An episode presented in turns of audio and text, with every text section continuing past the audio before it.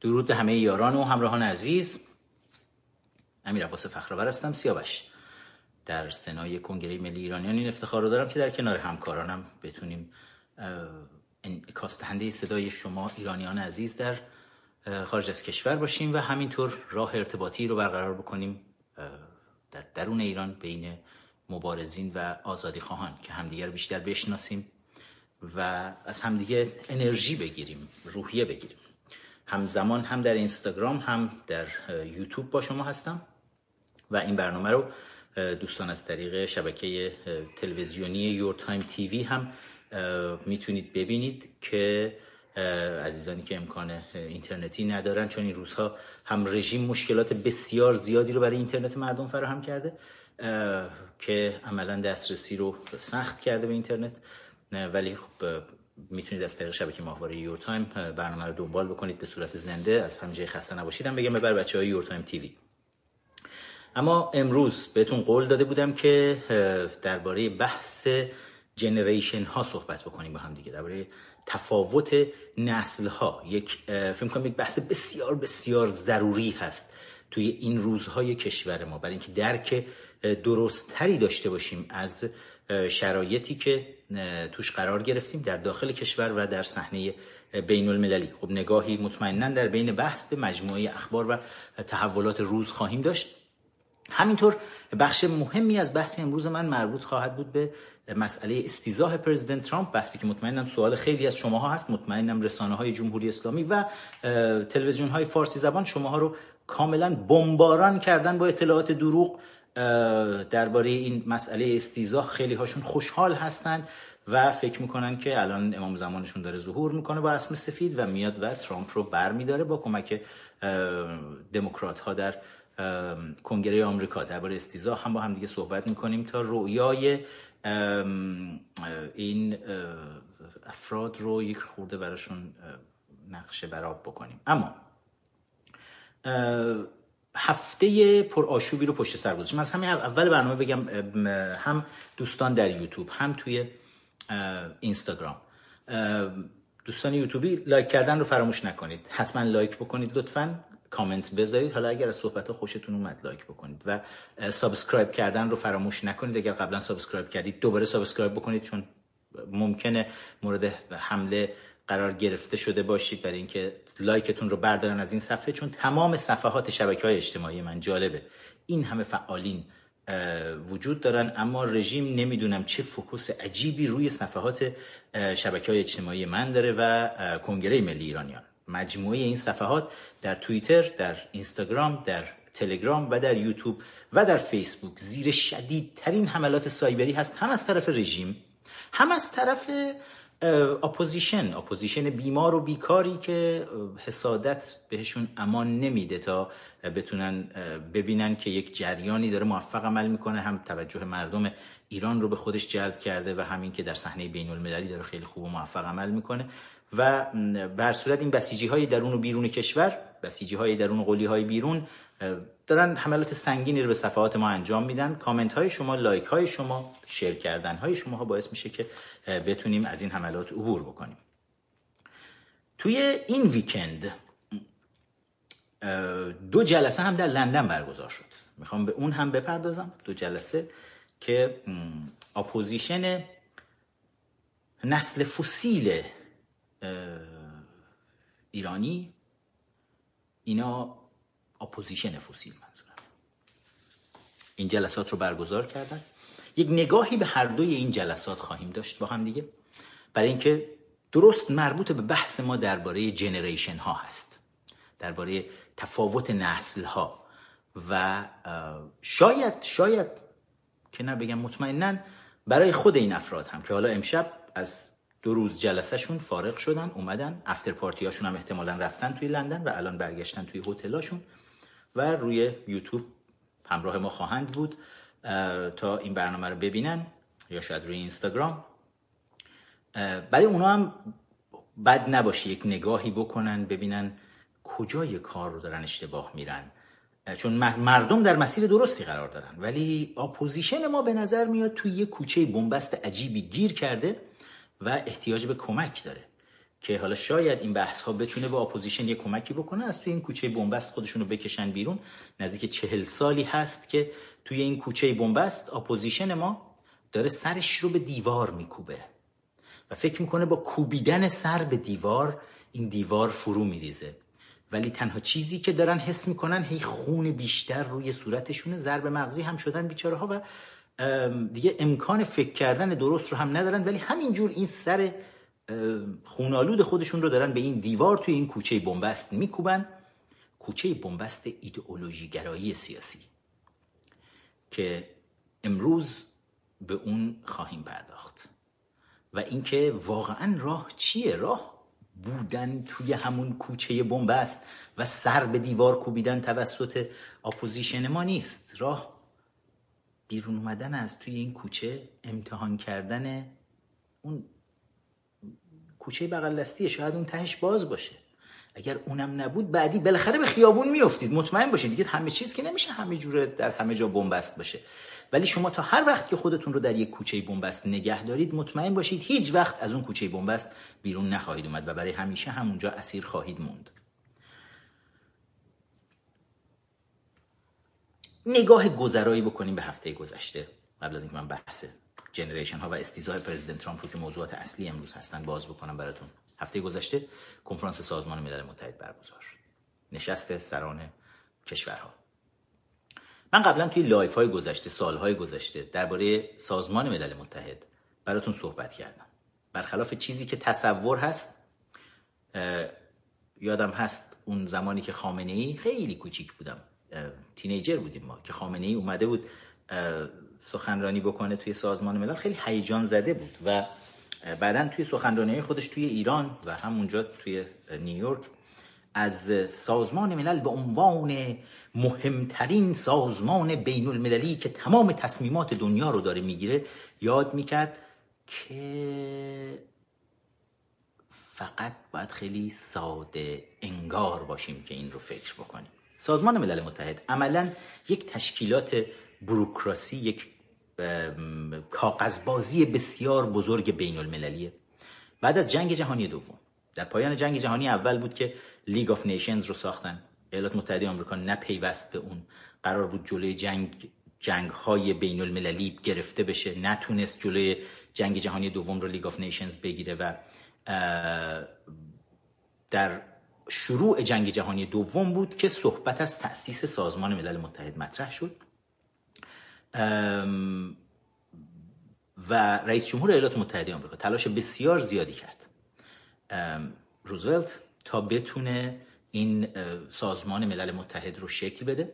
هم خودش هم همسرش تلاش بسیار زیادی رو کردن و در نهایت در پایان جنگ جهانی دوم سازمان ملل متحد شکل گرفت اعلام موجودیت کرد جایگاهش مشخص شد که توی نیویورک باشه. استالین خیلی ناراحت بود چون استالین می‌خواست بکشونه یه جوری این رو در شوروی در روسیه داشته باشه. مقرش رو یا دست کم در اروپا یه جایی که توی دسترسش باشه ولی به خاطر مجموعه اتفاقاتی که در اروپا رخ داده بود. دو جنگ جهانی بسیار بزرگ و خانمان برانداز که میلیون ها کشته به جا گذاشته بود. امترین نقطه دنیا را ایالات متحده آمریکا دیدن که خب دسترسی به خاطر وجود اقیانوس ها دسترسی خیلی از کشورها بهش کمتر بود و یک نقش رهبری کاریزماتیک رو هم و اخلاقی رو هم ایالات متحده آمریکا توی دنیا داشت دنبال می‌کرد اون زمان و فراموش نکنیم بعد از پایان جنگ جهانی اول وقتی که وودرو ویلسون رئیس جمهور آمریکا به اروپا میره استقبالی در حد یک قهرمان بین المللی ازش میشه توی تمام شهرهایی که میچرخه. و آمریکا یک یک تصور دیگه ازش وجود داشته اون زمان. هنوز چپ بین الملل برای کوبیدن و بدنام کردن آمریکا مشغول نشده بود آنچنان. اون زمانی بود دوره‌ای بود تا میشه گفت تا پایان جنگ جهانی دوم. جنگ سرد جنگ در واقع تبلیغاتی بین انگلستان و شوروی بود. روس ها و بریتانیایی ها این جنگ سنگین تبلیغاتی علیه همدیگر داشتن همدیگر رو میکوبیدن همدیگر رو بدنام می‌کردن. و آمریکا توی محاسبات نبود اما بعد از اینکه خب آمریکا به عنوان قدرت برتر جنگ جهانی دوم با بمب اتم حتی اومد وسط حالا دیگه روس ها شیفت کردن پیکان حملات خودشون رو به سمت آمریکایی ها و هدف اصلی در ماجرای جنگ سرد شد آمریکا. حالا همه اینها رو ببندیم. اما خود سازمان ملل متحد بیشتر از هر چیزی یک بهانه ای شد برای اینکه هر سال یک بار سران کشورها بیان دور هم دیگه.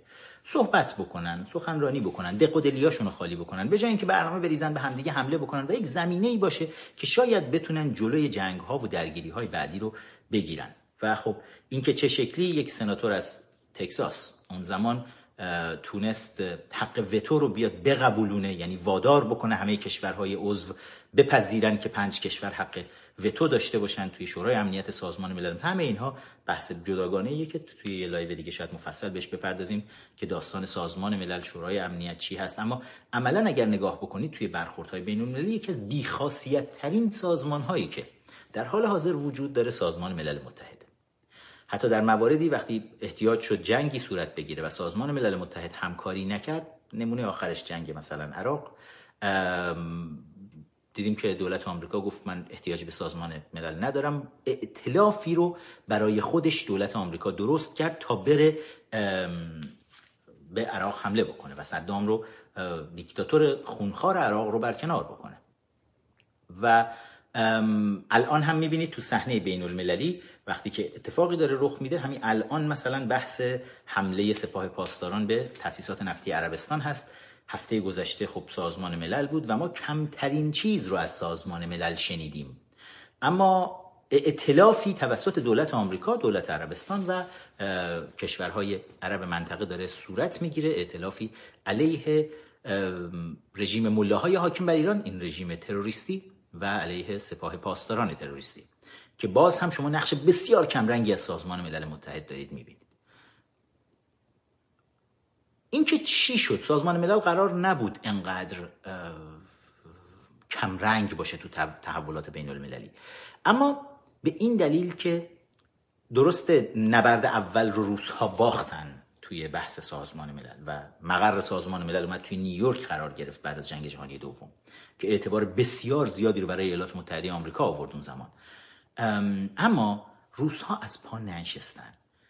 این جریان این شبکه سازی خودشون رو در تمام دنیا با قدرت تمام گسترش دادن تا بتونن تا حد امکان کشورهای بیشتری رو با خودشون همراه بکنن. کشورهای بیشتری رو توی سازمان ملل با خودشون همراه داشته باشن. حتی دست به کار ساختن سازمانهایی به موازات سازمان ملل متحد شدن.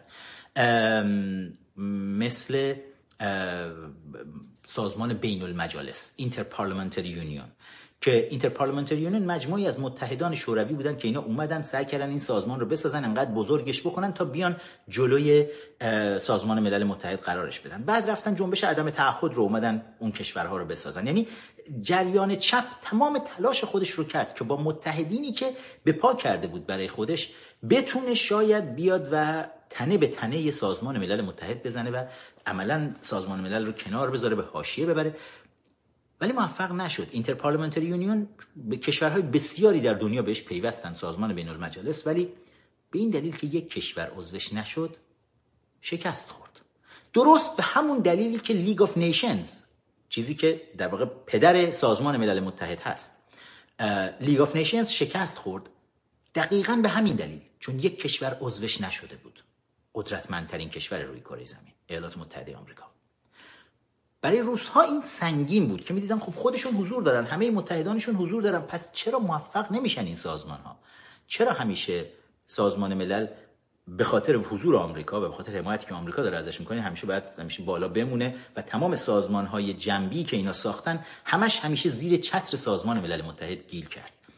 و خب این به این دلیلی که عملا چه بخوان قبول بکنن چه قبول نکنن یک هژمونی نظامی اقتصادی فرهنگی سیاسی ایالات متحده آمریکا بر دنیا امروز داره که چپها این رو چپها و خامنه ای عقب افتاده. خامنه ای با اون ذهنیت مسموم عقده‌ای خودش. این رو امپریالیسم آمریکا نام می‌برن ازش. و با همین ایده تونستن در دهه پنجاه خورشیدی در ایران. با این ایده که آمریکا امپریالیستیه که اومده و داره در از تمام چنگالهاش خون میچه که آمریکا آمریکا ننگ به رنگ تو خون جوانان ما میچه که در چنگ تو شعار مدارس ما هر روز صبح. توی مدارسی که سر صف میستادیم هر روز این رو میخوندیم. دهه شست این تفکر مسموم انقلابیون ایدئولوژیگرای اون زمان بود. که خودشون هم شاید نمیفهمیدن. مفهومشون دقیق منظورشون دقیقا از اینکه آمریکا امپریالیسم چیه؟ خب آقا اگر آمریکا هژمونی داشته باشه مثلا هژمونی نظامی اقتصادی فرهنگی به دنیا داشته باشه آیا بدیش چی اصلا؟ اصلا گیریم که داره. بدیشو برای ما میگین چیه؟ خوبه که مثلا بگیم روسها داشته باشن که هر جایی رفتن پا گذاشتن یک نگاهی به مناطقی که روسها هژمونی داشتن داشت نگاه بکنیم ببینیم کجاها بود. یه نگاهی به اروپا شرقی بندازیم. یه نگاهی به کره شمالی بندازیم. یه نگاهی به مجموعه نقاطی که رفتن روسها روش دست گذاشتن و هر جایی هم که می‌رفتن سعی می‌کردن به زور اسلحه فرهنگ خودشون رو بقبولونن به مردم اونجا. و حتی در مواردی برن خاکش رو بگیرن زمینه خودشون بکنن. ما اینجور کشورگشایی ها رو در بسیاری از امپراتوری های قدیم شاهد بودیم. از امپراتوری ایران خودمون بگیرید. تا چین تا مصر باستان تا عثمانی تا پرتغال بریتانیا فرانسه مجموعه اسپانیا مجموعه این امپراتوری ها رو نگاه بکنید. به سرزمین های مختلف می‌رفتن و اونها رو مال خودشون می‌کردن و سعی می‌کردن به هر شکلی فرهنگ و همه چیز اونها رو عوض بکنن. این روم رو فراموش نکنیم. اما توی برخوردی که ایالات متحده همیشه وقتی که یک کشوری بسیار قدرتمند میشه همیشه دست زده به این رفتارها و رفته که بقیه کشورها رو هم به سعادت برسونه بیاره با خودش همراه بکنه. اما ایالات متحده آمریکا که از تاریخ درس گرفت بر پایه قانون اساسی بسیار ارزشمندی که پدران بنیانگذار آمریکا نوشتن اون مسیر غلطی رو که امپراتوری های دیگه رفتن دنبال نکرد و شاید دلیل اینکه تونست سر پا بمونه همینه. نرفت که خودش رو انقدر اکسپند بکنه انقدر بزرگ بکنه که بعد نتونه دیگه کنترل بکنه. ولی اومد گفت آقا من چیز خوب رو در اختیار همه می‌ذارم اگه دوست داشتن بگیرن دوست نداشتن برن چیز بد رو بگیرن.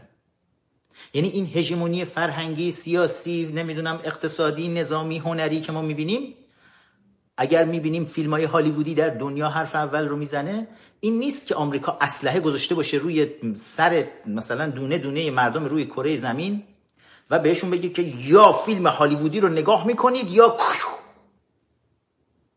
این چیزا نیست. ولی کیفیت کارشون خوب هست که نگاه می‌کنن. برای خود من حتی منی که دست راستی هستم توی آمریکا. جزء مثلا جمهوری خواه هستم. هالیوود چپیه مال دموکرات هاست. ولی خب کیفیت کارشون زیباست نگاه می‌کنیم. و یک وقتای پیام هایی رو توی فیلماشون یواشکی قایم می‌کنن. حالا به پیام هاشون میخندیم میگن میگیم ما رو خرفرز کردن و رد میشیم ازش میریم. اما به هیچ وجه ما رو به زور نمیارن ببرن یک جایی. و این درسیه که ایالات متحده آمریکا گرفت از شکستی که همه امپراتوری های بزرگ دیگه دنیا داشتن. حالا انقلابیون اون سالها با این ایده امپریالیسم امپریالیسم آمریکا کشور ما رو به این روز نشوندن. هنوز که هنوزه توی ذهن خامنه ای این خارج نمیشه. هنوز که هنوز توی ذهنش درس هایی که توی مدرسه لومونبا توی مسکو بهش دادن توی مدرسه پرورش جاسوس اونجا تو پاتریس لومونبا هنوز توی ذهنش هست که به هیچ عنوان آمریکا نباید نزدیک بشود. به هیچ عنوان نباید فرهنگ آمریکایی رو بذاریم مردم ما باش برخورد داشته باشن. جنس آمریکایی رو مردم ما باش برخورد داشته باشن. نه به هیچ عنوان برای اینکه آمریکا یک شیطان بزرگه. شما همین امروز هم وقتی نگاه می‌کنید توی رفتارهای اپوزیشنی که از اون نسل باقی موندن آمریکا ستیزی رو تا بالاترین حد خودش. اینا حتی دنیا یک جاهایی آقا ویتنام حتی ویتنام الان به یکی از متحدین آمریکا توی خاورم توی آسیا تبدیل شده جنوب آسیا. ولی ویتنام با اون همه سال جنگ و خونریزی و گرفتاری که با آمریکا داشت حالا متحد آمریکاست.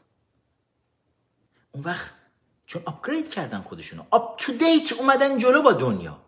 ولی اپوزیشن ما هنوز توی سالهای دهه پنجاه خورشیدی دهه هفتاد میلادی توی اون سالها فریز شده. هنوز امپریالیسم آمریکا شعار اول ایناست. وقتی میشینیم با هر کدومشون صحبت می‌کنیم هنوز می‌بینی یک بدبینی کشنده ای نسبت به ایالات متحده آمریکا و متحدینش در ذهن اینها وجود داره که نمی‌تونن به خودشون کنار بیان. و شاید هم انقدر باهوش نیستن که بتونن از این مرحله عبور بکنن و واقعیت هایی رو بپذیرن که توی دنیا وجود داره. همشون می‌بینی لامصبا دستشون آیفون های آمریکایی خودشون رو دستشون گرفتن و یک نفس هم به آمریکا فحاشی می‌کنن.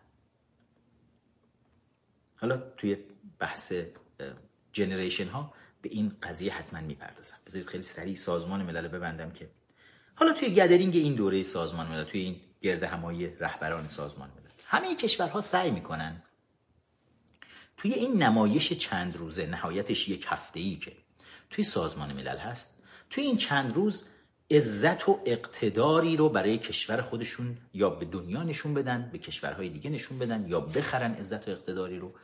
و یا نمایشش رو بدن دست کم. دست کم نمایشش رو بدن اگر ندارن. و در راهروهای سازمان ملل شاهد خب interaction های خیلی زیادی هستیم. کشورهای دولت های مختلف رهبرانشون می‌بینید فرصتی پیش میاد همه دور هم جمع میشن. با هم درباره business های آینده صحبت می‌کنن. قراردادهای بسیار زیادی توی حاشیه بسته میشه بین کشورهای مختلف. همکاری های زیادی چند جانبه دو جانبه سه جانبه ده جانبه انجام میشه. همکاری های منطقه‌ای و اما سالیان ساله یک روزهایی سازمان ملل متحد چهل سال پیش. وقتی که دلیگیشن ایران به سازمان ملل متحد می اومد یک اعتبار و عزتی داشت و همه نگاه ها رو به سمت خودش می بود ایرانی بزرگ مقتدر با رشد اقتصادی بسیار خوب. ایران بعد از جنگ جهانی دومه که داره خیلی خوب رشد می‌کنه. تا یه دفعه می‌رسه به انقلاب. یه دفعه به انقلاب یک سقوط و انحطاط اقتصادی اجتماعی فرهنگی سیاسی نظامی همه چیز رو یک سقوط آزاد بزرگی رو مشاهد هستیم توی ایران اون وقت. و به ویژه اخلاقی به ویژه اخلاقی. این یعنی همه چیز رو بذاریم کنار اصلا. هر سال می‌بینیم که رفتار کشورهای دیگه با نمایندگانی که از طرف حکومت ایران دارن میان زشتتر و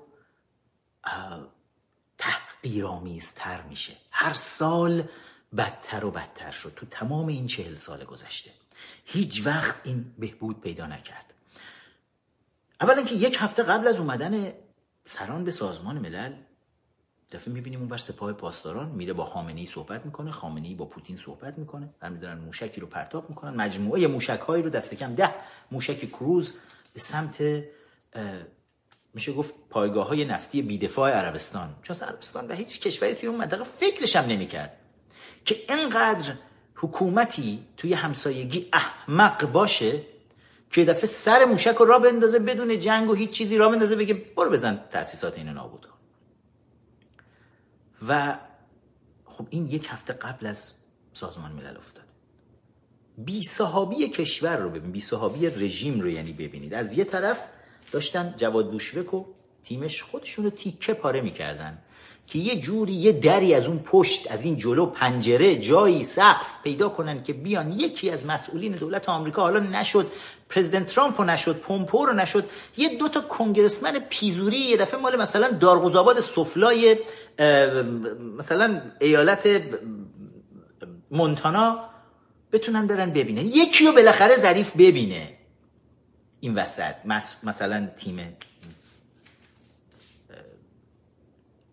دیپلمات های ایرانی. تلاش خودشون رو داشتن می‌کردن و حالا یه درهای بازی رو هم داشتن می‌دیدن با خیانت امانوئل مکرون رئیس جمهور فرانسه. رسما دیگه بگیم خیانت دیگه. امانوئل مکرون برای اینکه مشکلات داخلی خودش رو بتونه باش کنار بیاد تصمیم گرفت بیاد نقش یک آدم گنده رو بازی بکنه تو صحنه بین المللی پوتین های شاید مثلا آدم گنده ترها رو شاید پوتین های ژیسکاردستن رو گفت بیام پام بکنم یا حتی ژاک شیراک رو حتی شارل دوگل رو خیلی ها بودن که رهبران قدرتمندی بودن توی دنیا. امانوئل مکرون پاش برای این پوتین ها خیلی کوچیک بود. خیلی این پوتین ها تو پاش گشاد بود و تاپ تاپ می‌خورد. و تمام تلاشش رو کرد. برای اینکه خب از لحاظ اقتصادی هم احتیاج داشت که کلاهبرداری رو بکنه و شاید از این طریق بتونه با پولی که از مردم ایران می‌کنه بتونه یه بخشی از مشکلات اقتصادی خودشون رو بتونن بیان حل بکنن توی فرانسه. در نهایت پرزیدنت ترامپ آب پاکی رو روی دستش میریزه توی میتینگی که با اگر اشتباه نکنم جنرال سی سی رئیس جمهور مصر داشت. خبرنگارا سوال می‌کنن از پرزیدنت ترامپ. توی همون روز اول شروع به کار سازمان ملل متحد این نشست سالیانه سازمان ملل هفته گذشته. خبرنگار از پرزیدنت ترامپ شروع سوال می‌کنن که امانوئل مکرون رئیس جمهور فرانسه داره میانجیگری می‌کنه برای اینکه شما ملاقات بکنی با رئیس جمهور رژیم ایران. و پرزیدنت ترامپ میگه من احتیاج به میانجی ندارم. اگه ملاها می‌خوان با کسی صحبت بکنن خودشون می‌دونن با کجا باید تماس بگیرن. یعنی یک تو دهنی پرزیدنت ترامپ می‌زنه به مکرون. اما اصرار بعد از اون امانوئل مکرون توی راه رو بعد از این صحبت بود که تو راهروهای سازمان ملل ما داریم می‌بینیم این علی ورجقک هی میپره بالا امانوئل مکرون میپره پایین میره تو بغل بوریس جانسون میاد تو بغل این یکی تو بغل اون یکی که آقا بیایید یه جوری این حسن کلید رو خرش کنیم. این از همه آیکیوش پایینتره چون بهره هوشی پایینی داره میشه خرش کرد. و میان دورش می‌کنن وسط سازمان ملل. که بابا جون حسن این یکی از فیلم های تاریخی خواهد شد. که حسن حالا بوریس جانسون امانوئل مکرونه و حسن کلید پشتش هم جواد بوشوک وایساده. که حسن دیگه تو ترامپ که نمیاد ایران که. شما که دیگه اینجا نیستین که. الان بهترین فرصته.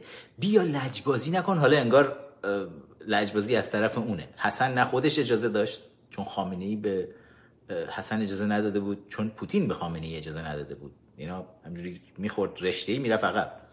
از این ورم واقعا دولت آمریکا برنامه نداشت. دولت آمریکا برای تحقیر کردن مله حاکم بر ایران بله هی همیشه گفته گفته من من باشون مذاکره می‌کنم. و شرط های مذاکره هم همیشه وسط گذاشتن.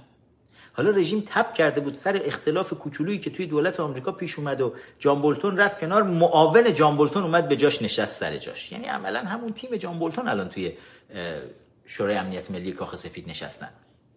و از این رژیم فکر کرد می‌تونه مثلا سوء استفاده بکنه. الان دیگه از اون ورم که بنیامین نتانیاهو دچار مشکل شده توی اسرائیل انتخابات قفل شده و فرصت بسیار خوبی دیدن که حالا در نبود بنیامین نتانیاهو و جان بولتون شاید بتونن بیان خر کنن مثلا دولت آمریکا رو و یک ملاقاتی رو به پا بکنن. حالا بعدش ببینیم چی میشه دیگه. از این ستون به اون ستون فرجیه.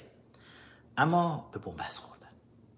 و حالا اون صحنه تاریخی که میگم ستایی وایسادن پولیس جانسون نخست وزیر انگلستان امانوئل مکرون رئیس جمهور فرانسه و حسن کلید که واقعا انگار دارن با یه بچه مثلا دماغو که توی کوچه داره با تو پلاستیکی گل کوچیک بازی می‌کنه انگار دارن با این بچه صحبت می‌کنن. که امانوئل مکرون و بوریس جانسون بهش میگن حسن. بابا بیا. ببین بعد بوریس جانسون تازه چیزترش هم می‌کنه خوشگلترش می‌کنه براش. میگه ببین دوتاییتون توی استخر دو طرف استخر وایسادین با هم بیاین بپرین تو آب. خوشگل همه این قضایا اینه که حسن اصلا به کل تو باغ نیست. به کل تو باغ نیست. چون اصلا انگلیسی نمی‌فهمه. جالبه بدونید که توی فرانسه یه نهزتی حالا قبل از سارکوزی این نهزت خیلی وجود داشت. سارکوزی باز این روی مقدار شکست تو دوره ریاست جمهوری خودش پنج سال ریاست جمهوریش. که فرانسوی ها انگلیسی حرف نمی‌زنن. و بالا دوستای فرانسوی که داریم توی فرانسه باشن می‌بینید اصلا یه جورایی از انگلیسی حرف زدن نفرت دارن. این حالا نسل جدیدشون بعد از میگم سارکوزی فهمیدن که ارتباط خودشون با دنیا نمی‌تونن قطع بکنن. دوباره زبان انگلیسی داره رواج پیدا می‌کنه توی نسل جدید. ولی نسل قبل اینا اصلا با انگلیسی حرف زدن مشکل داشتن. اما امانوئل مکرون داره انگلیسی حرف می‌زنه توی صحن سازمان ملل و سعی می‌کنن حتی با زبون اشاره هم که شده به حسن بفهمونن چیزی که دارن میگن. ولی حسن که دکتراشو از دانشگاهی در بریتانیا گرفته در گلاسکوی اسکاتلند. و تز دکترای خودش رو هم به زبون انگلیسی نوشته. حتی ساده ترین جملات انگلیسی رو نمی‌فهمه الهی با امید تو هلو هاواریو رو هم نمی‌فهمه اونا بهش میگن هلو هاواریو میگه کوفت چیه you? I'm fine. Thank you. What about you? یه, یه چیزی بگو بالاخره تو اون گلاسکو بودی یا نبودی حسن اگه بودی اون موقع که داشتی دکتراتو مینوشتی تزشو خب یه تمرین می‌کردی لاقل احوال پرسی تمرین می‌کردی. حالا شما توی این صحنه ها تمام صحنه هایی که می‌بینید دارن صحبت می‌کنن باش با حسن کلید انگار دارن مسخره می‌کنن انگلیسیشو. درست بعد از همین صحنه ای که امانوئل مکرون و بوریس جانسون و حسن کلید وایستادن لحظه خدافزی دوباره به فیلم نگاه کنید. کاش بچه های اینستاگرام رو اذیت کنم. فیلم رو میارم دوباره بعدا نشون میدم بعد از اینکه اینستاگرام زمانش تموم شده با بچه این بر خدافزی کردم که بیان این ور join کنن ما رو روی یوتیوب. که لحظه خدافزیشون خیلی شیرینه. امانوئل مکرون با بوریس جانسون دست میده این ورش حسن وایساده. با بوریس جانسون دست میده میره. وقتی میره یه چند قدم که دور میشه از دور میگه bye bye! این بچه دماغوه که با تو پلاستیکی داشته بازی می‌کرده حسن. حسن هم از دور میگه bye bye bye bye رو می‌فهمه. باز خدا رو شکر. بعد با بوریس جانسون حسن میاد قرار بود این دوتا با هم ملاقات کنن دیگه. مکرون اومده بود خودشو قاطی کرده بود وسط مثلا photo shooting اینا. میرن میشینن صحبت کنن اما اول صحبت اونجایی که قهقهه داره می‌زنه دیگه. حسن کلید حتی مترجم هم دیگه خندش می‌گیره. جایی که بوریس جانسون دیگه داره حسن رو مسخره می‌کنه رسما. که برمیگرده بهش میگه آره گلاسکو ما قرار اجلاس داشته باشیم. گلاسکو رو که تو خوب اونجا می‌شناسی که اونجا بودی آره؟ و حسن فقط اسم گلاسکو رو میشنوه میگه گلاسکو. دوباره خنده ها و قهقه های حسن که سه بار چهار بار گلاسکو رو بوریس جانسون هی تکرار می‌کنه. درسته ما الان داریم به ملاها میخندیم. به حماقت هاشون به اینکه جواد بوشوک بهش گفتن که آقا شما دو تا بلاک این ور اونور فقط می‌تونی بری. ساختمون سازمان ملل رو اگر دیده باشید تو جلوی ساختمون هتل هست که اینا می‌تونستن فقط تو اون هتل برن. و یه بلاک کامل خود ساختمون سازمان ملل هست تو نیویورک و دیگه این ورش زیاد چیزی نیست. یعنی اصلا اجازه نداشتن اینا کلا در یک منطقه زندانی بودن در منطقه خود سازمان ملل توی نیویورک منطقه بسیار بسیار کوچیکی. اومدن یه کلکی بزنن آقای تخت روانچی یکی از دیپلمات‌های خودشونو گفتن تو برو بیمارستان اومدی اونجا ناراحتی قلبی بگیر بیفت بیمارستان.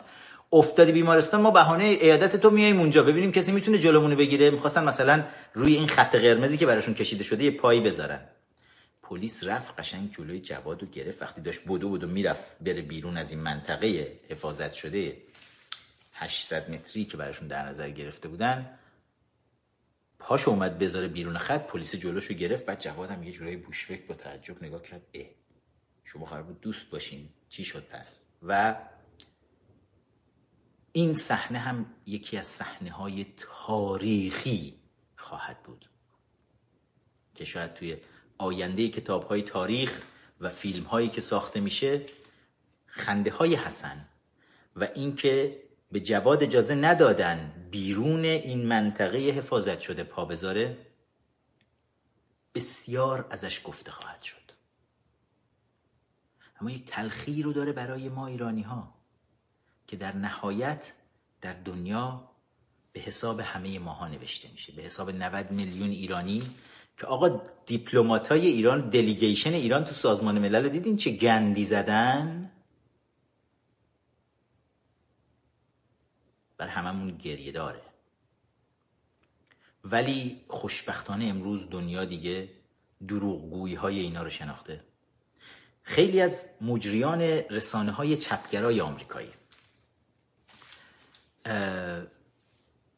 بودو بودو رفتن خودشون رو رسوندن به این مقر مقری که تیم ایران مثلا اونجا تیم حالا مله های حاکم بر ایران اونجا حضور داشتن به هتل اینها. چاکتاد یکی از عوضی ترین بیتارف میگم مجریان چپگرای شبکه ان بی سی آمریکا که اصلا یه دشمنی خونی با ترامپ داره و برنامه Meet Press رو اجرا می‌کنه توی شبکه ان بی سی آمریکا. اینا هستن. یه تعداد از این مجریان هستن که اصلا این پدرکشتگی و دروغهایی که درباره پرزیدنت ترامپ میگن به هر قیمتی ترامپ رو باید بزنن. اینا بدو بدو دوره افتادن رفتن با جواد ظریف با روحانی با اینا بشینن صحبت کنن. حتی از شبکه فاکس نیوز هم کریس والاس که دموکرات اون هم خیلی سعی کرد بره بتونه از اینا یه چیزی بشنوه شاید بتونن بگن ترامپ مقصره. ولی انقدر ظریف و روحانی گند زدن که حتی بدنامترین مجریان چپگرای شبکه های آمریکایی هم نتونستن کمکشون بکنن و وسط مصاحبه حالشون از این همه دروغ به هم می‌خورد.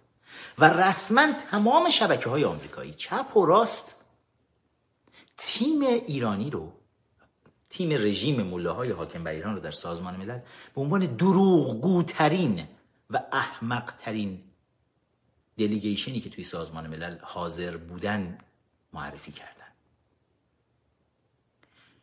از یه طرف خوبه حالا دیگه برای مردم دنیا جا افتاده که مردم ایران از جنس این احمق هایی که به ایران ما سوار شدن نیستن. ولی از یه طرف دیگه تهش دلیگیشن ایران بهش میگن.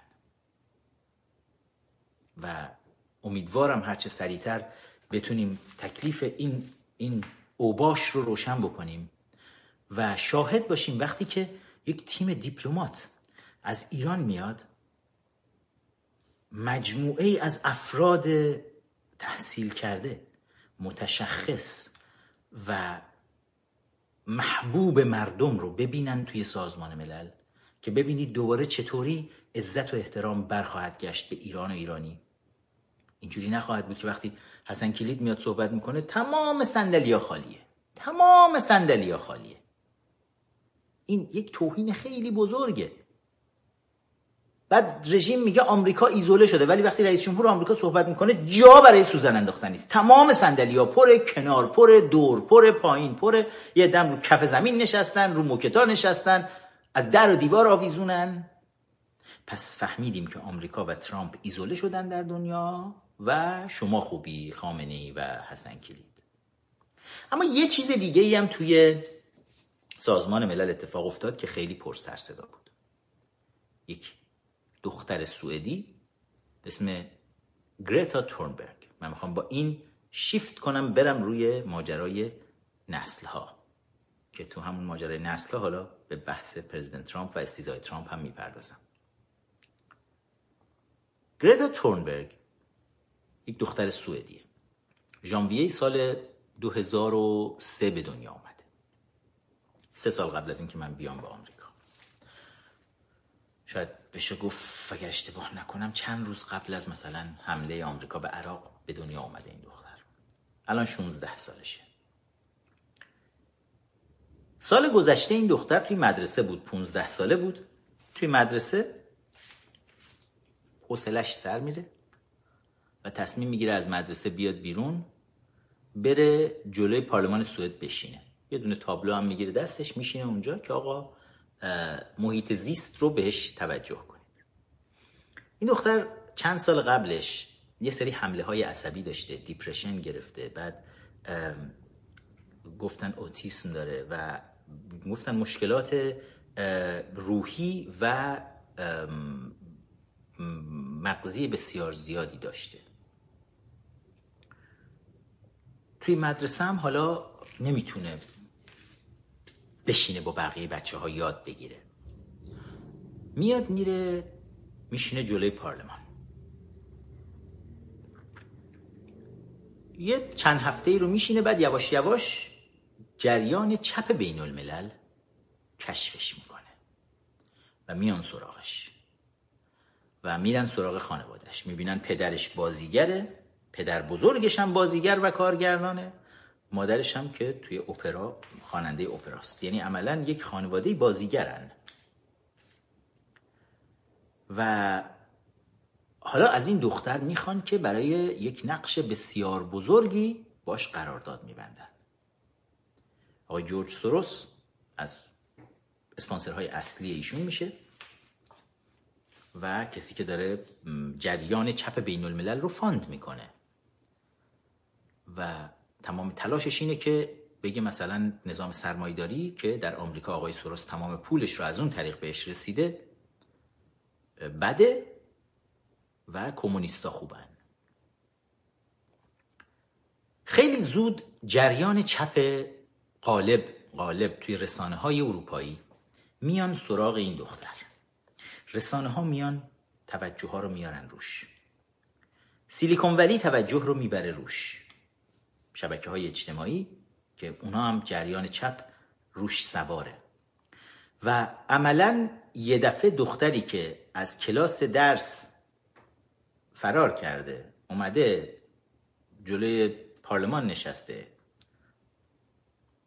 با یک توهمی که این توهم رو هی داره جریان چپ توی دنیا دامن می‌زنه که آقا محیط زیست رو ما داریم نابود می‌کنیم.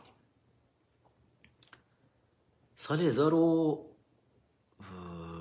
1991 92 بود اگر اشتباه نکنم. اگر اشتباه نکنم حافظم درست یاری کنه. چون موقع من دیگه سال آخر دبیرستانمون بودیم. بحث سوراخ شدن لایه اوزون مطرح شده بود. حتی مجله تایمز صفحه یک خودش رو اوزون رو نوشته بود. اون اوی وسط رو بزنید سرچ بکنید. بزنید اوزون و مجله تایم. فکر کنم این چیز بیاد بالا براتون این تصویر. که سوراخ بزرگی ایجاد شده بود که در حال سوختن بود و لایه اوزون سوراخ شده. یادم اون موقع ما توی مدرسه ها یکی از بحران های بزرگمون بود که توی خونه هی باید دربارش همه صحبت می‌کردن. توی محل کار تو صف نونوایی همه جا صحبت از لایه اوزون بود که آقا لایه اوزون سوراخ شده چیکارش کنیم؟ بعد شده بود توی جوک خیلی یا توی این استنداپ کمدین استفاده می‌کردن ازش که آقا بریم بدوزیمش آقا فلان کنیم آقا. ماها رو مشغول کردن به لایه اوزون. جریان چپ بین الملل جریان جهان وطنی که بعضی ها حالا گلوبالیستا به اینا میگن. اینا برای اینکه حواس مردم رو توی کشورهای زیر دیکتاتوری پرت کنن از خواسته های واقعی که اون مردم می‌تونن داشته باشن از اینکه به دنبال حقوق بشر باشن به دنبال آزادی باشن بیان برن دنبال لایه اوزون باشن. همه با هم بریم ماله ورداریم لایه اوزون رو ماله بکشیم. چرا لایه اوزون سوراخ شد آقا؟ بعد تحلیلگران بین المللی دوره افتاده بودن و جریان چپ بین الملل که آی کشورهای صنعتی مقصر هستند. پس این ال شده پس بل شده. حالا جالبه چین آلوده ترین شهرهای دنیا رو داره و کمونیسم چینی ماویسم هیچکس باش کاری نداره. هیچکس هیچ وقت پیکان حمله رو به سمت اونجا نمی‌بره. پیکان حمله مثلا میاد به سمت آمریکا که آمریکا من همه کسایی که تو آمریکا زندگی می‌کنن فکر کنم می‌بینن ما تو آمریکا شهر آلوده نداریم. من ندیدم. همیشه آسمون آسمون آبی آبیه اینجا. میشه دید آبی آبیه. بچه این بر شاکی نشین. و طبیعت همه چیز. اما می‌تونم شهرهای زیادی رو توی مناطق کمونیست نشین که زیر دیکتاتوری های مارکسیستی سوسیالیستی استالینیستی کمونیستی هستن بهتون آدرس بدم. برید یه نگاهی بکنید. ببینید که اونجاها چه خبره. ولی پیکان اعتراضات به سمت اونجاها هیچ وقت نیست. به سمت آمریکاست. برای اینکه جنبش حفظ محیط زیست بین المللی آقا environment تظاهرات فاکس نیوز داره تظاهرات مجاهدین رو نشون میده. این روزها زیاد تظاهرات اینها رو توی سازمان ملل جلوی سازمان ملل دارن نشون میدن ولی خب حالا اینم داستان داره. و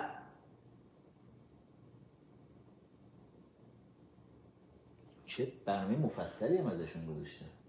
او این این بنده خداست. این مجریه رابطه بسیار نزدیکی با مجاهدین داره. روزای شنبه و یک شنبه توی فاکس نیوز برنامه های این ساعت رو اجرا می‌کنه و همیشه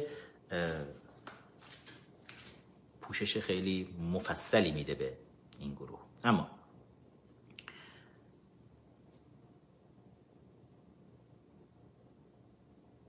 اینجور جنبش های اجتماعی من قبلا توی صحبتام توی سالهای گذشته بارها بهتون گفته بودم که جنبش های اجتماعی حالا چه جنبش حقوق بشری چه جنبش محیط زیستی چه جنبش های حقوق زنان نمی‌دونم حقوق سیاهان civil right مثلا movement ی که توی آمریکا بود جنبش مقاومت مدنی سیاهان همه اینها بهترین target ها بوده همیشه برای کمونیست های روسی که بیان توی این جنبش ها یارگیری بکنن برای خودشون. و از طریق این جنبش ها بیان مثلا نظام سرمایداری رو توی آمریکا و کشورهای متحد آمریکا زیر سوال ببرن. و می‌بینیم بلا فاصله بعد از اینکه پرزیدنت ترامپ انتخاب میشه فردای روز قسمخوری پرزیدنت ترامپ تظاهرات صورتی ها جنبش مثلا زنان رو مشاهد هستیم که جنبش مسلمانان آمریکا در کنار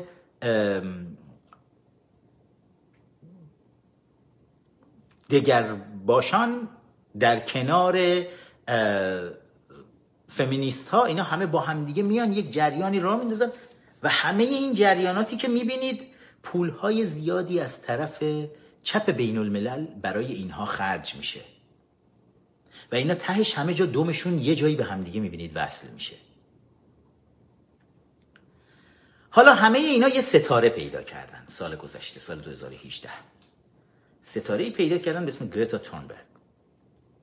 دختر 15 ساله ای که آوردنش توی سازمان ملل سال گذشته توی یکی از جلسات کناری سازمان ملل جلسه مثلا محیط زیست سخنرانی هم کرد و یک سال از اون گذشت تا امسال که با اسکورت ویژه این دختر خانم رو گفت من سوار یک قایقی میشم قایق بادبانی میشم و اقیانوس رو با قایق بادبانی طی می‌کنم. بله با قایق بادبانی طی می‌کنه اقیانوس رو که از اروپا بیاد به نیویورک چه استقبالی هم ازش میشه. تمام رسانه ها هم میرن سراغش. برای اینکه رسانه ها متعلق به جریان چپ بین المللن مینستریم میدیا ها ولی اون ورا نشون نمیدن که در کنار قایق بادبانی که داره میاد چند تا کشتی دارن همراهش میان که تمام خبرنگار مبرنگارا و اسکورتش و همه اینها و هواپیماها انواع و اقسام بعد جت های شخصی خیلی از این فعالین حقوق بشری چی فعالین حقوق محیط زیست و این حرفا؟ جت های شخصی بیشترین آسیب رو مثلا به محیط زیست می‌زنه. همه اینا با هم جمع میشن توی نیویورک که آقا الان بریم این گوترش خودش هم چپه دبیرکل سازمان ملل. بیاریم امسال دیگه گنده کنیم قضیه رو که امسال می‌بینید قبل از شروع جلسه سران سازمان ملل یک دختر خشمگین 16 ساله سوئدی اومده نشسته و داره به همه رهبران دنیا فحاشی می‌کنه مخصوصا به رهبران جریان راست. اتفاقا پرزیدنت ترامپ احترام می‌ذاره به اینا با اینکه سخنران جلسه نیست سخنران جلسه اینها. و میزبان سازمان ملل هم هست رئیس جمهور آمریکاست دیگه میاد میره توی جلسه اینا به عنوان یک کسی که می‌خواد گوش کنه حرفاشون رو میشینه ببینه اینا چی میگن حرف حسابشون چیه. وقتی پرزیدنت ترامپ وارد سالن میشه شما نگاه های سرچ کنید گرتا رو به پرزیدنت ترامپ انگار گربه ای داره موشی رو می‌بینه برای خوردن. نگاهی پر از نفرت به پرزیدنت ترامپ داره می‌کنه از اون پشت. و بعد این دختر میاد میشینه و با اشکای تمساه خودش شروع می‌کنه تهدید می‌کنه همه دنیا رو. که اگه به دست ما بیفته ما همه شماها رو نابود می‌کنیم. نسل ما همه چیز رو می‌گیره. نسل ما فلان می‌کنه و همزمان تظاهراتی توی تمام شهرهای آمریکا شهرهای بزرگ آمریکا در واشنگتن نیویورک لس آنجلس شیکاگو و در شهرهای بزرگ دنیا به پا میشه که دانش آموزا مدرسه نمیرن همه در حمایت از گرتا میان دست جمعی تظاهرات می‌کنن برای آقا اینوایرونمنت ما اونو دیدید نابود دارن می‌کنن آقا. ما ده سال دیگه همین حرفایی که دلغک دموکرات ها اوکازیو کورتز اونم زیاد می‌زنه که دوازده سال دیگه پایان دنیاست. بعد تازه متهم می‌کنن اون کسایی که به این حرفهای اینا میخندن. میگن شماها از ساینس از علم هیچی نمی‌دونید. علم میگه دانش میگه که بله این آسیبی که بشر داره می‌زنه به محیط زیست بسیار زیاده. ولی واقعیت یه چیز دیگه است. واقعیت اینه که اتفاقا علم داره میگه آسیبی که پهن گاو می‌زنه به انوایرونمنت بسیار بیشتر از آسیبیه که تمام این کارخانجات صنعتی دارن می‌زنن. اعلام شده بود اگه اشتباه نکنم توی لیست یکی از بالاترین اگه اول نبود دوم بود. پهن گاو مثلا بیشترین آلودگی رو ایجاد می‌کرد. و بعد هم جت های شخصی که خیلی از این فعالین محیط زیستی دارن از اونها استفاده می‌کنن. و عملا عمل اکله ها مینیون های جریان چپ بین الملل شدن.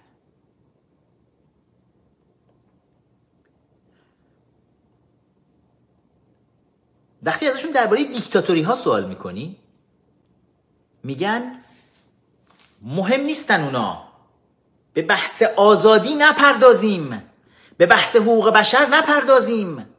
برای اینکه امروز مسئله ما مسئله حیات بشر است. ما تا ده سال دیگه دوازده سال دیگه دیگه بشر آب نداره غذا نداره زمین نداریم. و بهتره به اون چیزها نپردازیم. فکر نکنید من شوخی می‌کنم. توی جلسه ای که همین امروز یکی از جلساتی که در لندن برگزار شد جلسات opposition برای تشکیل شورای مدیریت گذار یکی از سخنرانا که مسئول تیم حفاظت از محیط زیستشون بود عین این جملات رو میگه. میگه مهم نیست برای ما. که آیا آزادی هست حقوق بشر بایا هست یا نیست. چون الان مشکل بزرگ ما اینه که ما ممکنه در یک دهه آینده آب نداشته باشیم اصلا. وقتی آدم دیگه تشنه باشه گشنه باشه دیگه حقوق بشر و آزادی رو می‌خواد چیکار عجب حرفای آشنایی. بعد برمیگرده میگه ما شهروند جهانیم.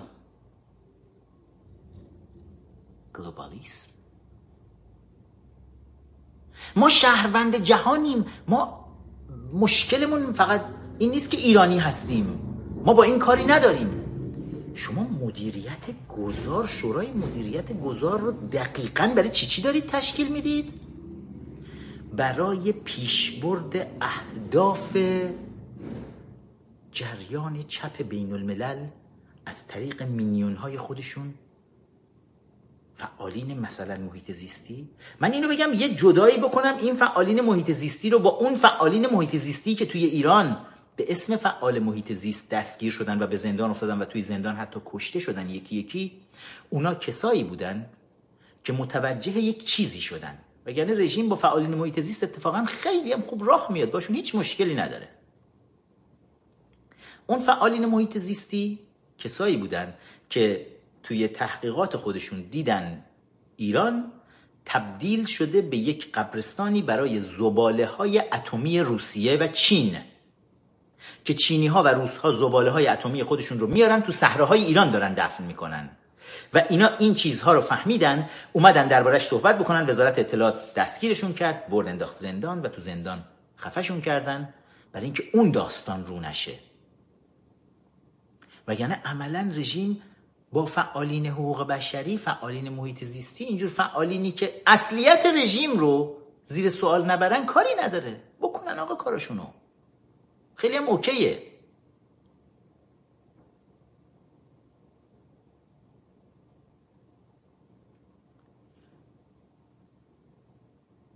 خانم گرتا تورنبرگ حالا ستاره این هاست و دبیر کل سازمان ملل بهش اجازه میده بیاد جلوی در حضور همه رهبران دنیا به رهبران دنیا فحاشی بکنه. برای اینکه این ستاره رو دارن گنده و گنده تر می‌کنن با یک هدف خاص. اینا دارن جریان چپ بین الملل متوجه یک مشکل بزرگی شده و داره سعی می‌کنه نسل امروز رو که یک نسل منطقی و عاقلیه داره سعی می‌کنه این نسل رو سانتریفیوژ بکنه. با کمک یک عروسک خیمه شبازی به اسم گرتان تورنبرگ. می‌خوان این نسل رو سانتریفیوژ بکنن غنی سازیش بکنن و ایدئولوژی رو درش تزریق بکنن. بچه هایی که باید سری کلاس های درس توی مدرسه بشینن آقا ببینم برای چی؟ بچه ها توی سنی اجازه ندارن مثلا یه سری فیلم ها رو ببینن. اجازه ندارن مثلا روی همین شبکه های اجتماعی بیان برای خودشون صفحه داشته باشن. اجازه ندارن برن رأی بدن. اجازه ندارن برن ازدواج تمام دنیا این رو پذیرفته که آقا ازدواج از یه سنی نمی‌تونن بکنن. با مثلا دخترها تا به سن 17 18 سالگی نرسیدن نمی‌تونن عاقلانه برای خودشون تصمیم بگیرن که آیا توی مسئله مثلا ارتباط با جنس مخالفی و برای همین بعد همیشه یک سوپروایز بشن. توسط خانواده توسط بزرگترها. و این تو تمام دنیا این چیزا وجود داره. حالا بماند که موله های ما بیمارن و بچه ها رو از 9 سالگی میندازن تو بغل یالغوزا. ولی دنیای متمدن یه چیزایی رو پذیرفته. اون وقت چرا؟ برای اینکه بچه هنوز وقتی به سن بلوغ خودش نرسیده که کامل بشه احساساتش به راحتی تحت بازی می‌تونه قرار بگیره. به راحتی یه نسل بالاتر می‌تونن گولش بزنن. به راحتی می‌تونن سوار احساساتش بشن. اتفاقی که ما امروز داریم می‌بینیم برای گریتا تورنبرگ افتاده. برای تمام این بچه هایی که توی مثلا واشنگتن می‌بینید تمام خیابانای واشنگتن همزمان با سخنرانی گریتا پر از دانش آموزه که از شهرهای مختلف آمریکا و دنیا اومدن به واشنگتن برای تظاهرات. در دفاع از مثلا محیط زیست. خب این بچه ها مدرسه هاشون چی شد؟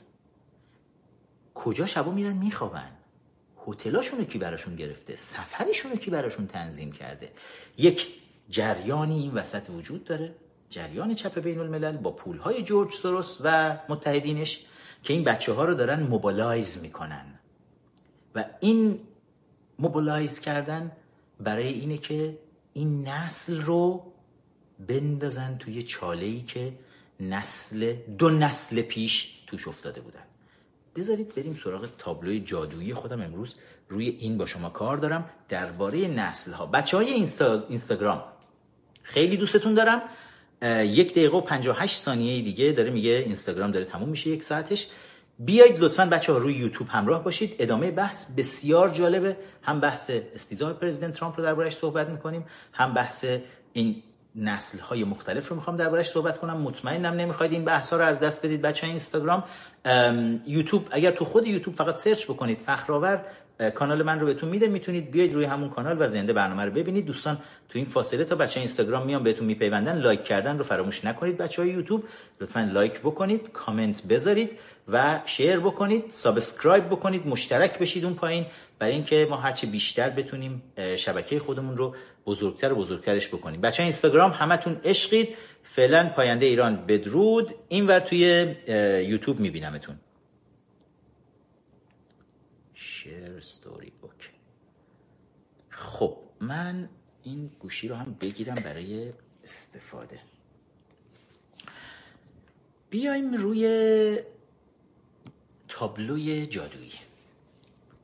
و می‌خوام درباره نسل ها یک صحبت کوچولویی رو باهاتون داشته باشم. هفته گذشته خیلی مختصر براتون درباره رئالیسم و ایدئالیسم گفتم. حالا به اون هم امروز می‌پردازیم.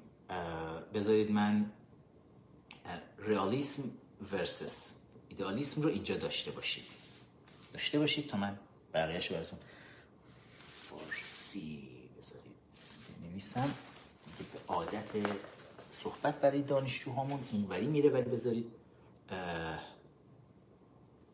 رئالیسم چقدر بدخط شد. بزرگترم بد نبود بشه.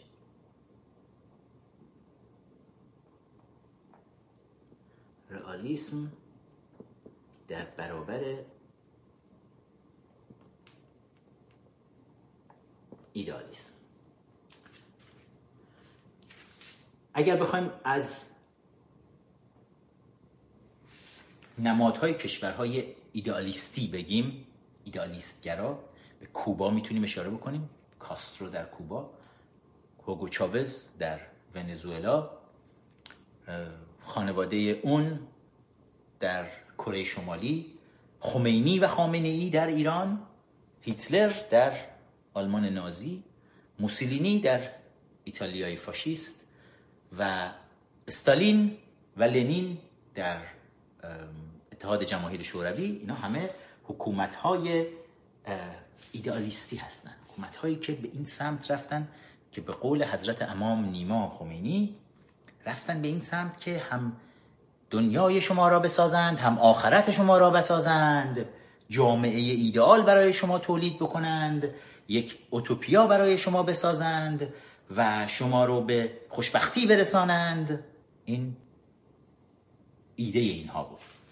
ریالیست ها رو شما می‌تونید بیشتر توی کشورهایی که لیبرال دموکراسی در اونجاها وجود داره ببینید. کشورهایی که بر پایه علم و دانش بشری و تجربیات دنیای مدرن بیشتر دموکراسی های غربی مجموعه کشورهایی هستن مثل آمریکا مثل کانادا مثل استرالیا مثل کشورهای اروپای غربی اینا بر پایه رئالیسم طراحی می‌کنن. ژاپن کره جنوبی همه اینها تفاوت رو فقط ببینید. در میزان خوشبختی که مردم حس می‌کنن توی این کشورها کشورهایی که واقعگرا هستند و کشورهایی که به دنبال آرمانگرایی کور هستند. ایدئالیسم یه چیزی رو بگم من حالا بذارید اونو بعدا اشاره می‌کنم. یه بخشی از کتاب سبزترین چشم زمین من بود. توی نوجوانی اون رو نوشته بودم درباره اینکه من به مخلوطی از ایدئالیسم و رئالیسم اعتقاد دارم. برای اینکه ما باید ایدئال هایی رو در زندگیمون داشته باشیم ولی برای رسیدن بهش رئالیست باشیم. ما نمی‌تونیم برای رسیدن به ایدئال ها هم ایدئالیست باشیم. اگر می‌خوایم یک ایدئالی رو داشته باشیم می‌تونیم تصویری ایدئال برای خودمون بکشیم و برای رسیدن به اون تصویر واقع گرایانه حرکت بکنیم و عمل بکنیم. این خیلی لازمه. رئالیست رئالیسم کور هم بده ایدئالیسم کور هم بده هر دوش. اما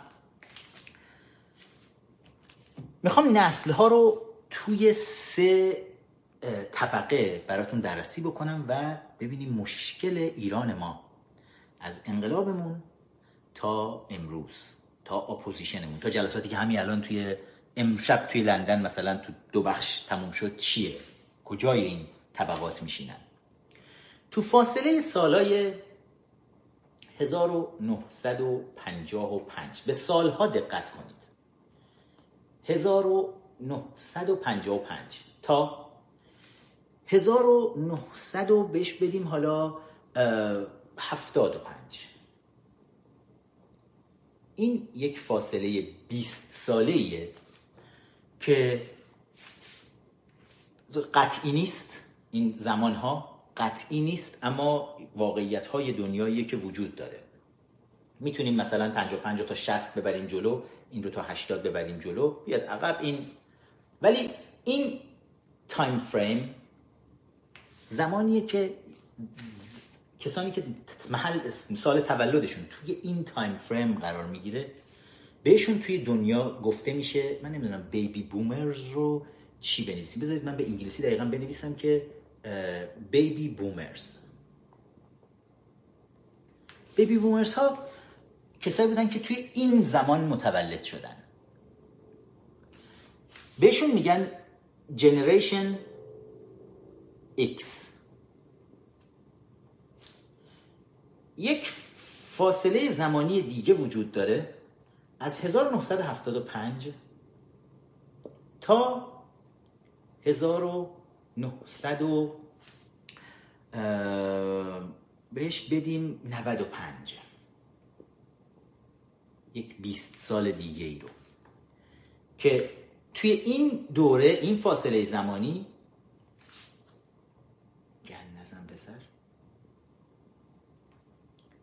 یک generation دیگه توی دنیا معرفی شدن. شما خیلی توی صحبت ها و تحلیل هایی که از خارجی ها میشنوید این چیزها رو میشنوید. ولی خیلی وقتا برای بر بچه های جوون ایرانی opposition ما که اصلا به کل توی یه سیاره دیگر. ولی بچه های جوون می‌خواستن این چیزها رو بیشتر بدونن که با میلنیالز ها طرفیم. که بهشون میگن جنریشن چه کسیف کاری می‌کنم من جنریشن وای. کسانی که متولدین فاصله سالهای 1995 تا 2005 من گفتم باز این سالها قطعی قطعی نیست دو سه سال این ور معمولا میشه. ولی توی این رنج یعنی برای اوریج کلیت اینجوری در نظر گرفته شده. اینا رو هنوز اسمی براشون نذاشتن. ولی به جنریشن جنریشن Z یا Z معروف هستند. این نسل جدید. ما بهشون میگیم حیولاهای دهه هفتاد به بعد.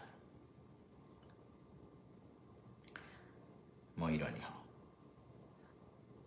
این بیبی بومرز ها این جنریشن به سالها دقت بکنید.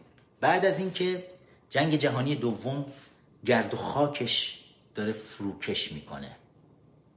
و سالهایی که می‌خوان برن دوباره دنیا می‌خواد بیاد ساخته بشه. سالهایی که سالهای جنگ سرد سالهای نبرد ایدئولوژیک بین توی کولد وور توی جنگ سرد بین میگم تا قبل از این سال می‌بینید آمریک... روس ها و بریتانیایی ها درگیر بودن. از اینجا آمریکا وارد صحنه میشه. رهبری دنیای لیبرال دموکراسی رو داره و حالا چپهای کمونیست به جون آمریکا افتادن.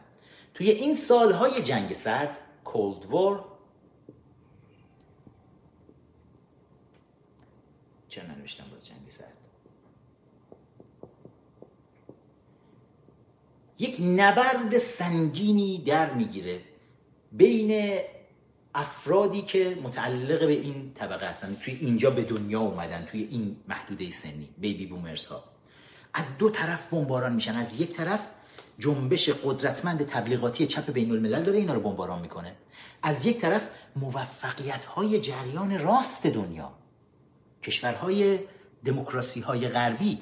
یعنی هر دوی اینها بدید من این تا پیدا نکرده. هر دوی اینها با هم دارن بمباران می‌کنن این نسل رو و یک نسلیه که به خاطر این بمباران ایدئولوژیک سانتریفیوژ شده قنیسازی شده قنیسازی ایدئولوژیک شده این نسل. من طبقاتش رو از هم جدا بکنم کامل براتون. و غنیسازی ایدئولوژیک شدنش باعث میشه گروه ها و احزابی که توی این دوره بالا میان از متولدین این سالها گروه های به شدت ایدئولوژیگرا هستن. به شدت ایدئولوژیگرا هستن. توی ایران خودمون یک نگاهی بکنید تقریبا تمام احزابی که شکل می‌گیره. این فاصله ایه که فاصله سالهاییه که شوروی داره کار می‌کنه برای انقلاب ایران. دقت بکنید. از تو ایران مثلا نگاه بکنیم 1955 1953 میشه 28 مرداد 32 اون زمانه. بعد از اون ما شاهد حملات بسیار سنگین جریان چپ بین الملل هستیم. حزب توده داره به شدت فعالیت می‌کنه. تمام گروه های چپ دارن به شدت فعالیت می‌کنن. چریک های فدایی خلق میان وسط سازمان مجاهدین خلق میاد وسط. نمی‌دونم جنبش سوسیالیست های خداپرست اوج می‌گیرن جمع نمی‌دونم جمعیت مسلمانان مبارز نمی‌دونم فلان انواع و اقسام گروه های ایدئولوژیک چپ و اسلامگرا توی این دوره توی ایران ما حالا تو تمام دنیا همین وضعیت رو داشتن. توی ایران ما هم هی دارن به وجود میان هی دارن پا می‌گیرن هی دارن شکل می‌گیرن. و اون گروه ها همون گروه هایی هستن که توی روزهای انقلاب ما اونها رو توی خیابون می‌بینیم. یه توضیح نگفتم گروه هایی که انقلاب کردن. گفتم توی انقلاب تو خیابون میبینیمشون. چون من دیگه من رو با کسی ندارم. بعد از تمام تحقیقات تاریخی که به ویژه منجر به نوشته شدن کتاب رفیق الله شد و بعد از اون کتاب بعدی خودم که داره میاد که می‌پردازه اصلا به این جنبه های تاریخی من به این باور قطعی رسیدم که در ایران ما انقلابی نشد. بارها هم تاکید کردم تکرار کردم. توطعه شوروی و خیانت افرادی در دربار باعث شد که ما یه چیزی به اسم انقلاب در ایران ببینیم. روزی که با توطعه شوروی و خیانت افرادی در دربار که تا دفتر ملکه ایران نفوذ کردند و دفتر ملکه ایران رو به عنوان دفتر کار شورای انقلاب خمینی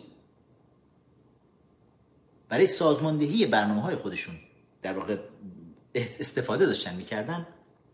این خیانت در دربار و توطعه شوروی باعث شد شاه احساس تنهایی شدید بکنه و کشور رو ترک بکنه. با فشار اینها روز خروج شاه از کشور در واقع روز فروپاشی حکومت بود حکومت شاهنشاهی ایران. از اون روز به بعد هر چیزی شما توی خیابون دیدید دیگه قازورات بود. دیگه ارازل و اوباش ریختن توی خیابون شعار دادن تظاهرات کردن. دیگه کار انجام شده بود تموم شده بود. آخوندها خیلی سعی دارن برای خودشون یک تاریخ انقلابی بنویسن که از 1342 خمینی رفت در قم بالای منبر فلان کرد و بیسار کرد و دروغ و چرند محضه همچین چیزهایی اصلا وجود نداشته. آخوندها از این زر و زورها زیاد کردند روی منبرها. و هم به فراموشی سپرده شده. کمان که همین الان هم از این اتفاقات توی آخوندها و غیر آخوندها زیاد می‌بینیم. میان یه حرفی می‌زنن و بعد بساط منبرشون رو به هم میپاشن و میره و دیگه خبری نمیشنویم ازش. خب هم از همین جنس بود. برای خودشون افسانه نسازن.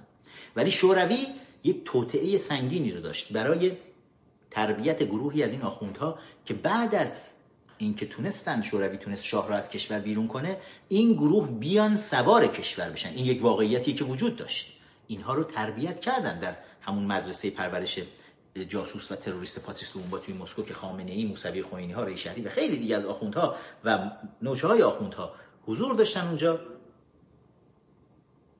تربیت شدگانی بودن توسط روزها برای بعد از فروپاشی حکومت شاهنشاهی ایران. پس عملا ما از 26 دی ماه سال 57 همه چیز تموم شد. حکومت شاهنشاهی ایران فرو ریخت. بعد دیگه حالا تو خیابون حسن سلامی اومد توی خیابون. پیر زنهای بیچاره مستخدم رو با چاقو می‌زد و میسوزوند و فرمانده سپاه پاسداران می‌شد بعد به خاطر این افتخاراتش و اینا دیگه همش بعد از فروپاشی حکومت پادشاهی ایرانه. اما این گروه ها آزار بسیار چون بخشی از توطعه شوروی ها عملکرد این گروه ها بود. که این گروه ها توی دنیا وانمود کرده بودن. تمام هدف این بود که شاه رو به افسردگی بکشونن. شاه رو به انزوا بکشونن. که آی جریان جنبش حقوق بشری که اون موقع توی دنیا توسط جریان چپ بین الملل راه اندازی شده بود. همین جواد ظریف پروفسور حقوق بشر یکی از کسایی بود که با بلنگو جلوی بیمارستانی که مثلا شاه توش بستری بود وای میستاد سر صدا می‌کرد یا نمی‌دونم توی جایی که شاه سخنرانی داشت داد و بیداد می‌کرد. این چیزا همیشه وجود داشت. این جریان چپ بین الملل ایدئولوژی گراها توی فرانسه جمع می‌شدن توی یک کلیسا آخوندها همه ماسک های نمی‌دونم ترسناک می‌زدن لباس سرخ میپوشیدن بخشی از چریک های فدای خلق بودن آخوندهایی که با اونها همکاری می‌کردن. از این چیزها و از این ایدئولوژی گرایی ها رو زیاد می‌دید.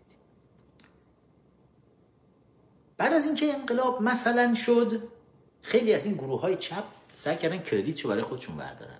ما انقلاب کردیم. تودهی ها ما انقلاب کردیم. چریک فدایی ها ما انقلاب کردیم. مجاهدین ما انقلاب کردیم. نه شما ها انقلاب نکردید هیچ کدومتون. شما ها همه عمله دست اتحاد جماهیر شوروی بودید برای اینکه پادشاه ایران رو به افسردگی بکشونید که کشورش رو ترک بکنه.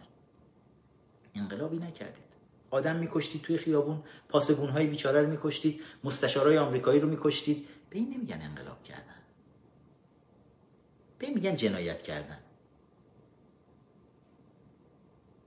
بعد آدم های بیگناه رو میکشتید.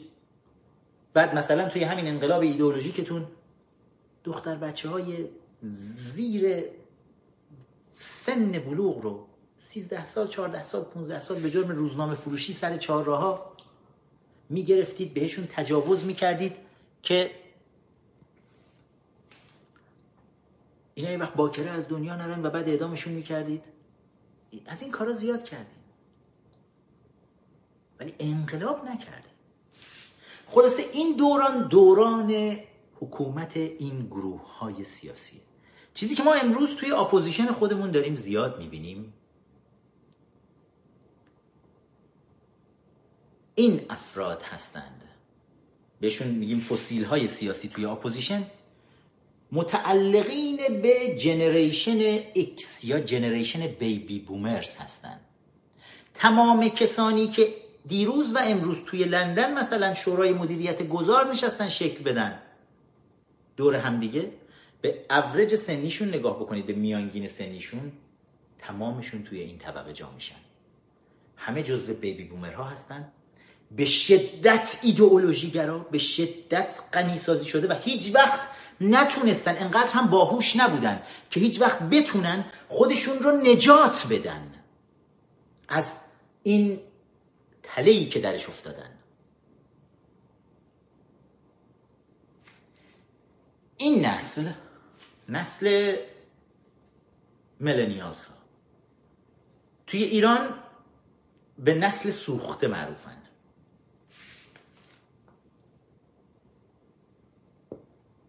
حتما نسل سوخته ها رو بسیار شنید. خود ما جزو همین نسل هستیم. بچه های دهه شستی بیشتر به دهه شستی ها اصلا نفهمیدیم چی شد. ما به دنیا اومدیم دیدیم یه عده چپگراها اینور اونور اینا به اونا شعار میدن اونا به اینا فوش میدن بعد یه دفعه کشور عوض شد. همه چی به هم ریخ عکسای یکی رو پاک می‌کنن عکسای اون یکی رو می‌زنن بالا.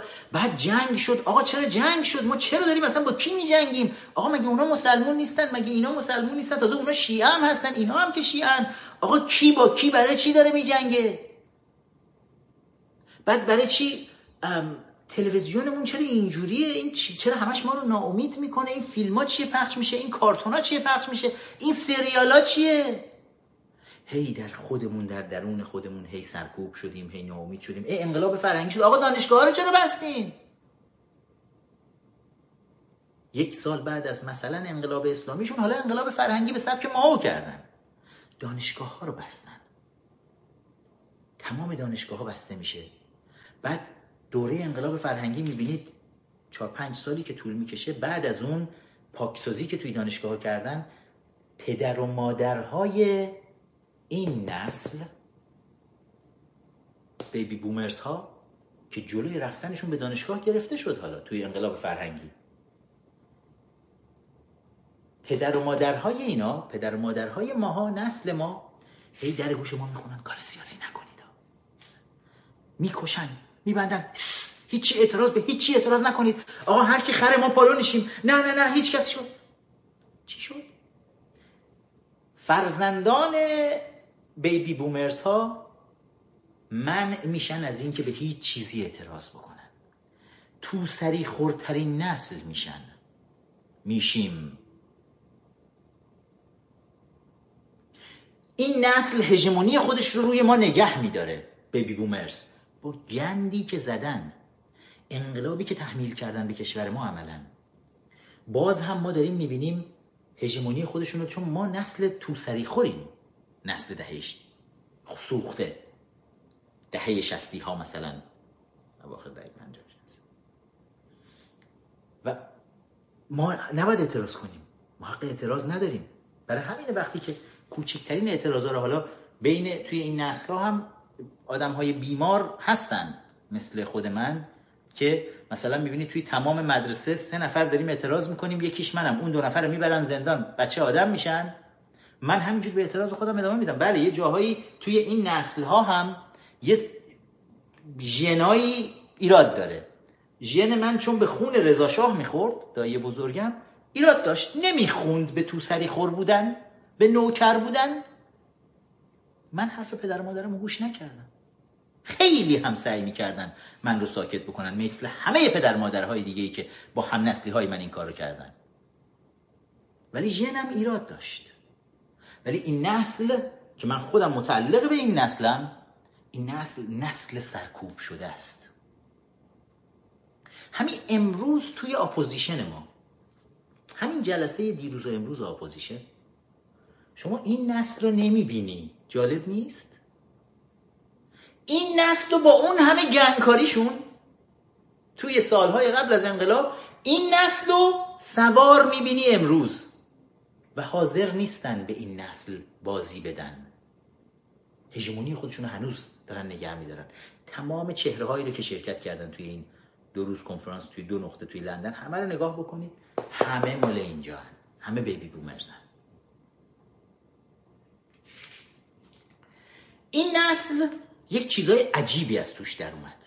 این نسل نسلیه که رژیم تحمیل می‌کنه که دفتر تحکیم وحدت دفتر تحکیم وحدت حوزه و دانشگاه تنها ارگانیه که در دانشگاه های ایران می‌تونه فعال باشه. این نسل نسلیه که خودش رو سازگار می‌کنه هی با شرایط با هر فشاری که بهش وارد میشه خودش با اون فشار سازگار می‌کنه. روی اون فشار جوک می‌سازه. سعی می‌کنه هی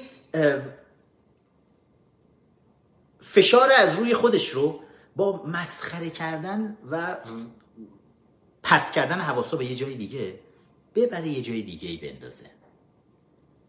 و این نسل نسلیه که میاد دنبال اصلاحات. میاد کنار اصلاح طلب ها میسته میگه حالا شاید یه فرصتی بتونیم بدیم شاید یه کاری بتونن بکنن. این نسل نسلیه که وقتی فعالینش از کشور میان بیرون. شما می‌بینید توی دانشگاه های ما عملا تنها جریانی که وجود داره انجمن اسلامیه. شاید تک و توک دانشجوهایی توی ایران بودن که متعلق به این نسلن ولی سراغ ساختن جریانات دانشجویی جدید رفتن. مثل خود ماها. جنبش مستقل دانشجویی رو ساختیم. انجمنهای علمی حقوق رو ساختیم توی دانشگاه ها در برابر انجمنهای اسلامی انجمنهای علمی رو ساختیم. و ولی ما انگشت شمار بودیم توی این نسل.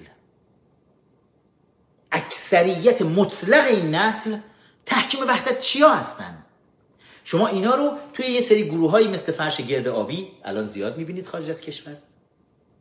بوغلمون صفتی درش هست. چاپلوسی درش بسیار زیاده. می‌تونن از کسانی که به کروبی رأی دادن بیان زیر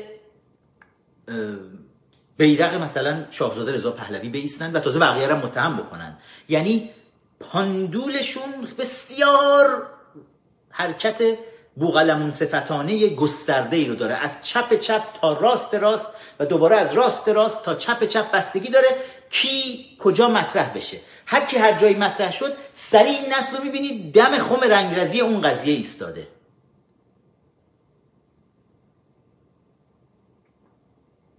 و همیشه هم از همه جا تهش با بدنامی بیرون میشه. تا همین الان که می‌بینید این نسل اصلا بازیش نمیده.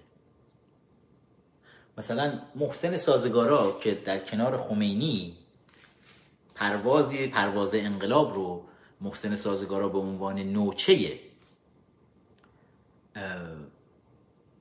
ابراهیم یزدی لیست خبرنگارها رو توی هواپیمای خمینی چید. قبلا گفتم یکی از کارهای خیلی عجیبی که انجام شد توی اون زمان موقع پرواز خمینی به ایران. شاید هفتش نفر بیشتر یاران خود خمینی نبودن که توی اون پرواز نشستن. هواپیما رو اینا پر کردن با خبرنگاران تمام شبکه های بزرگ بین المللی دنیا. یعنی اون خبرنگارها بیمه ابوالفضل اون پرواز بودن. که دولت یه وقت دولت بختیار هواپیمای خمینی رو رو هوا نزنه. چون دیگه همه خبرنگارا با هم پر و چجوری می‌خواستن جلوی تمام شبکه های خبری دنیا بیستن اون وقت. غیر ممکن بود این کار. و یک حرکت بسیار بسیار میشه گفت هماهنگ شده ای بود که روش جالب روس ها بود سازمان امنیت شوروی در اختیار یاران خمینی گذاشت. و سازگارا کسیه که داره اون خبرنگارها رو ردیف می‌کنه که بیان توی پرواز خمینی بشینن. سازگارا بعد توی ایران برای خودش نوچه هایی رو داره. عطری افشاری دفتر تحکیم وحدت دبیرکل دفتر تحکیم وحدت علی افشاری و معاونش اکبر عطری. هر دو نوچه های معروف سازگارا هستن. سازگارا مال بیبی بومر هاست. اونا مال ملانیلز هستن. ولی امروز وقتی سازگارا میاد میشینه توی جلسه شورای مدیریت گذار حتی به نوچه های خودش از ملنیالز هم اجازه نمیده بیان لاقل دو تا یه ذره جوانتر اونجا دیده بشن. این نسل یک ویژگی دیگه هم داره.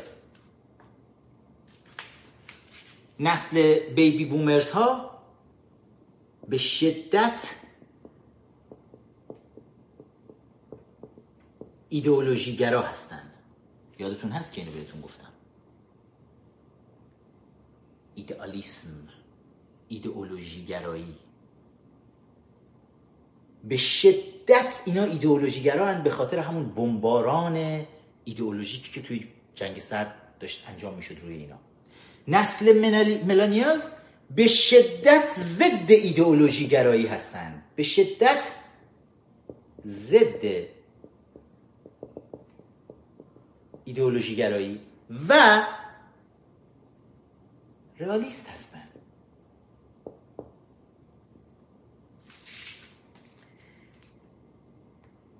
بیشتر از هر چیزی از ایدئولوژی گرایی وحشت دارن و نمیفهمنش اصلا چون اصلا ممنوع شده بود هر نوع بحث ایدئولوژیکی توی مدارس و توی دانشگاه ها دوره که اینها دوره نوجوانی خودشون رو و اول جوونیشون رو دارن طی می‌کنن ماها داریم طی می‌کنیم توی مدارس و دانشگاه ها به هر شکلی بحث ایدئولوژیک ممنوعه.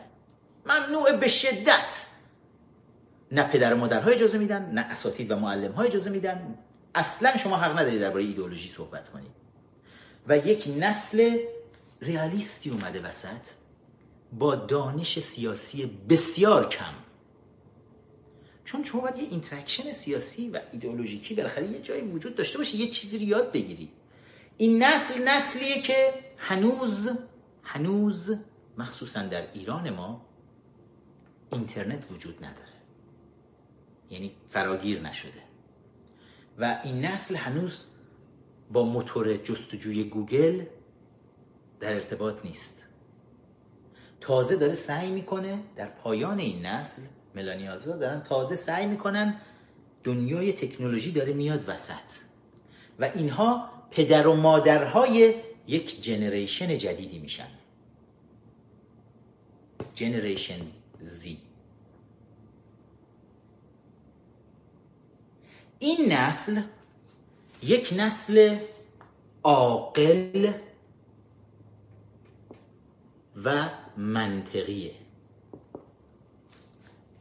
می‌بینید؟ خیلی رفتم یک نسل عاقل و منطقیه. جنریشن زی نسل جدید. 1995 تا 2005 سالهایی که اینها به دنیا میان. این بچه ها وقتی به دنیا میان با موتور جستجوی گوگل طرفن. وقتی به دنیا میان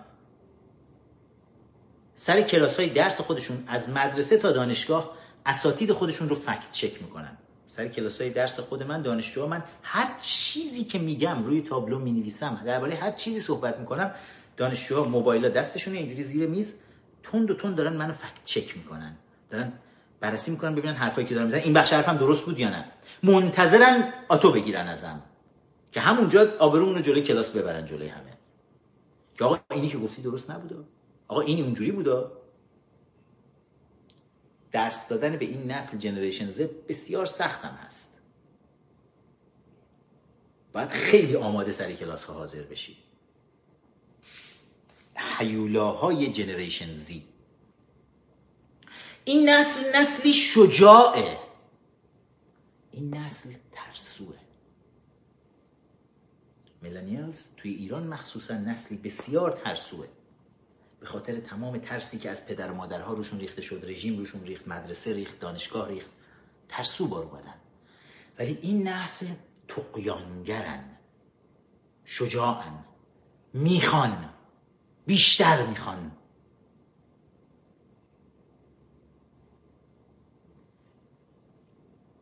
اوج هنرنمایی این نسل رو ما توی دیماه 96 دیدیم. رژیم رو مستاصل کردن. شجاعانه به خیابون ها ریختن. منطقی دنبال جواب های خودشون هستن. این نسل نسلی هستند که کتاب رفیق آیت الله رو رفیق آیت الله کردن.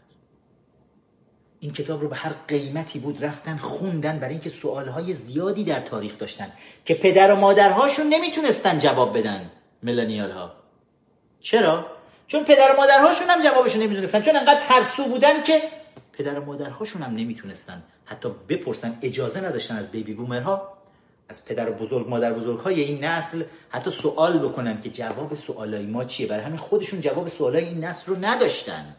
و این نسل به شدت دنبال جواب سوالای خودش میگرده.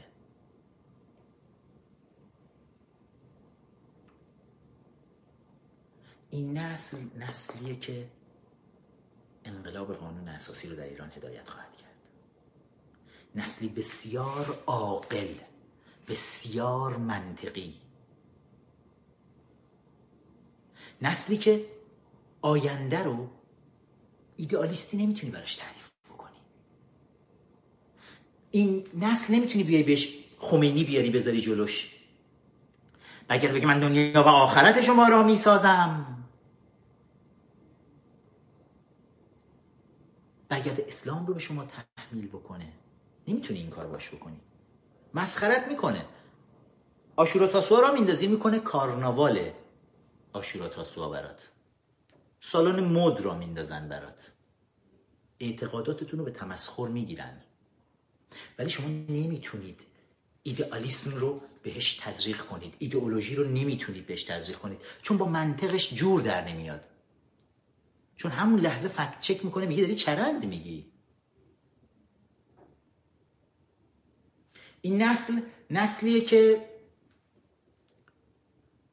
من یه چیزی رو اینجا مثلا ایدرالیسم در برابر ایدئالیسم رو ایدئالیسم رو اگر نمایندش رو خمینی معرفی کنیم رئالیسم رو می‌تونیم امریکن گاد تلنت مثلا بذاریم براش.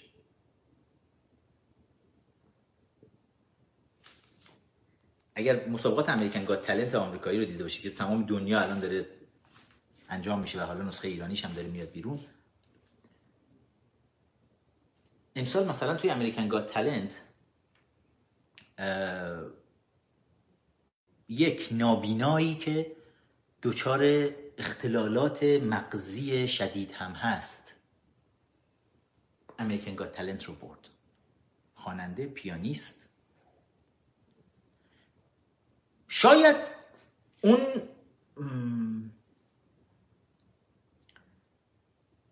هنرش اون سطح بسیار بسیار بالایی نبود که توی امریکن گاد تلنت انتظار هست مثلا داشته باشن. شاید خیلی بهتر از اینها بودند که میخوندن و مینواختند و می‌تونستند ببرن اون جایزه رو.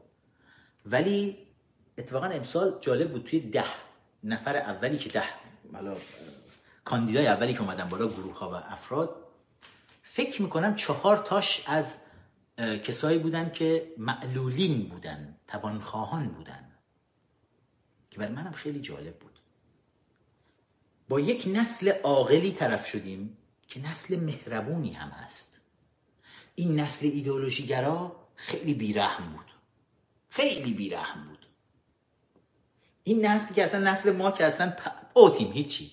ولی این نسل نسل عاقل و مهربونی هم هست.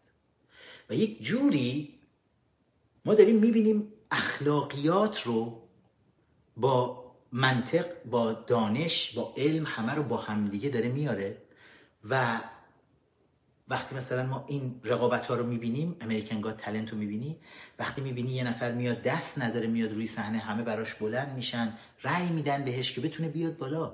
چون می‌بینن اون محدودیت هایی رو داشته بیشتر از کسان دیگه که شرکت کردن که می‌بینن کوره اومده نابیناه ولی براش شم روشن می‌کنن. چراغ هاشون رو موبایل هاشون رو روشن می‌کنن توی سالن. میرخصن همه باش. و یک همگرایی اجتماعی رو داریم می‌بینین. همه دارن میان کمک کنن به ناتوانترها که اونا بتونن بیان بالاتر. بیبی بومرزا جنگلی بودن که از توش مدونای حیولا مثلا میاد بیرون. ولی اینجا اینجا یه داستان دیگه ایه داره اتفاق میفته الان توی امروز. حالا چرا مقابل خمینی؟ برای اینکه این واقعیت امروز جامعه رو دارن سعی می‌کنن واقع گرایانه ریالیستی. می‌دونن ما یه دونه دنیا داریم همه آدم ها کنار همدیگه. اختلافات زیادی با همدیگه داریم اختلافات فکری داریم سیاسی داریم ایدئولوژیکی داریم. این, این, نسله که این چیزها رو درک می‌کنه و میگن ما کنار همدیگه باید زندگی آرومتر و بهتری رو برای همدیگه بسازیم با هم داشته باشیم. برای چی بکشیم؟ برای چی بزنیم؟ برای چی جنگ کنیم؟ برای چی این همه درگیری و اینها هست؟ همدیگه رو کمک کنیم.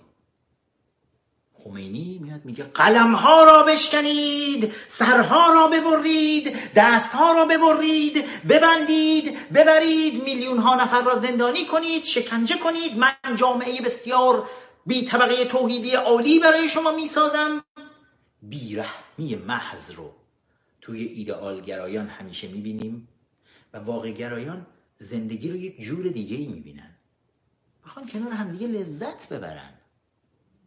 می‌دونن یک عمر کوتاهی روی کره زمین همه با همدیگه خواهیم داشت. ایدئولوژی گراها میان میگن آقا محیط زیستمان از دست رفت!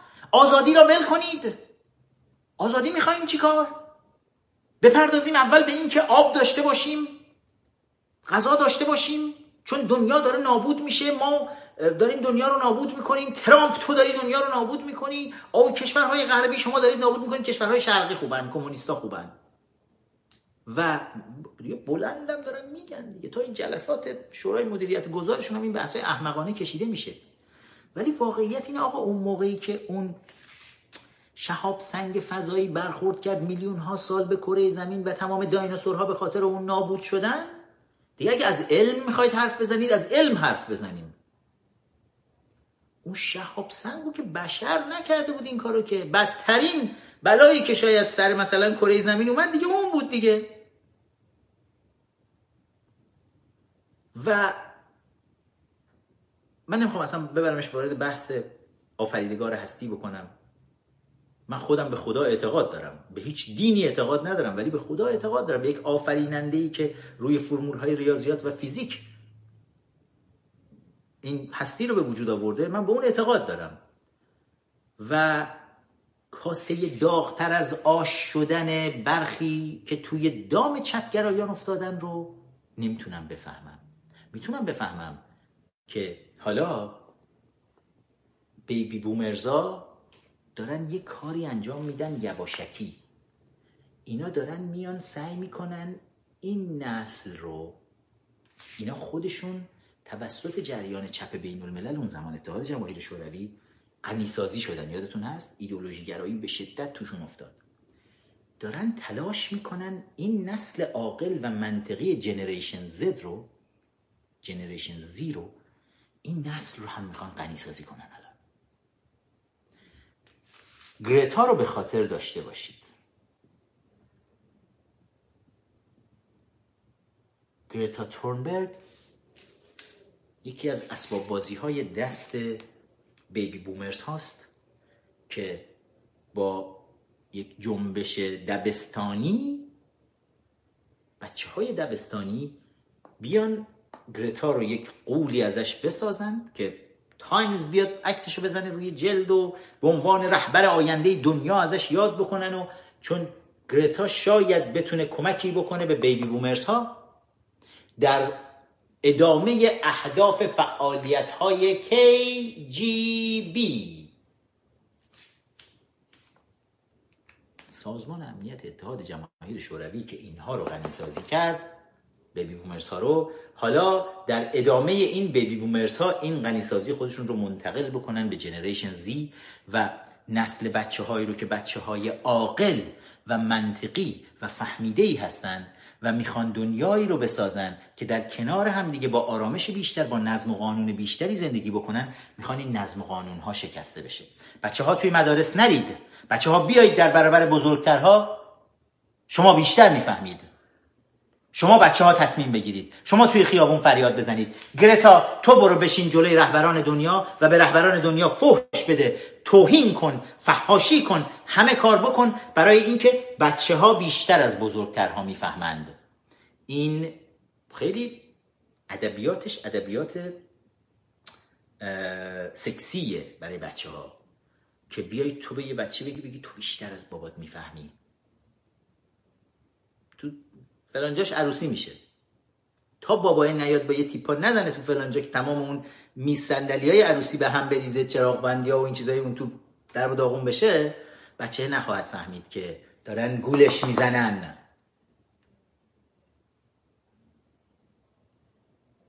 حالا این تو صحنه بین المللیه توی صحنه داخلیمون توی ایرانمون توی opposition مون. همین گول و گولبازی تو opposition ما هم الان هست. این که می‌بینید دو گروه جمع میشن شنبه و یک شنبه دیروز و امروز. هر دو گروه مهمترین کاری که می‌خوان انجام بدن انوایرونمنت محیط زیسته. هر دو گروه میگن آقا چندان مهم نیست به آزادی برسیم. الان مهمتر از آزادی اینه که ما مشکلات محیط زیستی دنیا رو حل بکنیم. یه گروهش که این شورای مدیریت گذار هستن اصلا کمپلت کمونیستا توش جمعن. حالا یکی دو نفر دیگر هم آوردن که اونا هم گول اینا رو خوردن اومدن وسط. و توی ایدئولوژی های قدیم خودشون اسیرن. تو اون دنیاها دارن زندگی می‌کنن. درک درستی از دنیای امروز ندارن. برگردیم اینجا رو من یه, یه چیزای دیگه ای رم که لازمه بدونن. شاید این opposition این بخش رو ببینه برای خودش خوبه اصلا. برای خودش خوبه. یاد بگیره یکم. اینجا توی opposition این نسل ما دنبال احزاب ایدئولوژیگرا بودن. دنبال گروه های نمی‌دونم چپ و راست و اینها بودن. و همچنان هم گروه های دو نفر یه لپتاپ سه نفر یه موبایل خودشون هم نگه داشتن. همینجوری با این گروه های در خودشون هی به همدیگه میپیوندن با هم ائتلاف می‌کنن میرن میان. برای اینکه اون دوره دوره حزب و حزب بازی های این شکلی بود که احزاب بیان مثلا یه گروهی تشکیل بشه بعد اون گروه بیاد بره برای خودش دفتر بزنه تو جاهای مختلف بعد دفاتر برن ثبت نام بکنن بعد مثلا طرفداران خودشون داشته باشن بعد طرفداران بیان برن توی خیابون مثلا وایسن. اعتراض بکنن بعد پلاکارد چاپ بکنن بیارن بدن دستشون ببرید ال کنید ببرید بل کنید. این مال این دوره است. این دوره که اصلا هیچی نداریم. millennial ا که اصلا کلا تعطیل. ما حزب و مزب و اینا گیلمه است. اینجا اما احزاب جدید وجود دارن که هنوز opposition ما این رو نفهمیده. اینجا احزاب جدید بسیار بسیار قدرتمندی وجود دارن برای جنریشن زی.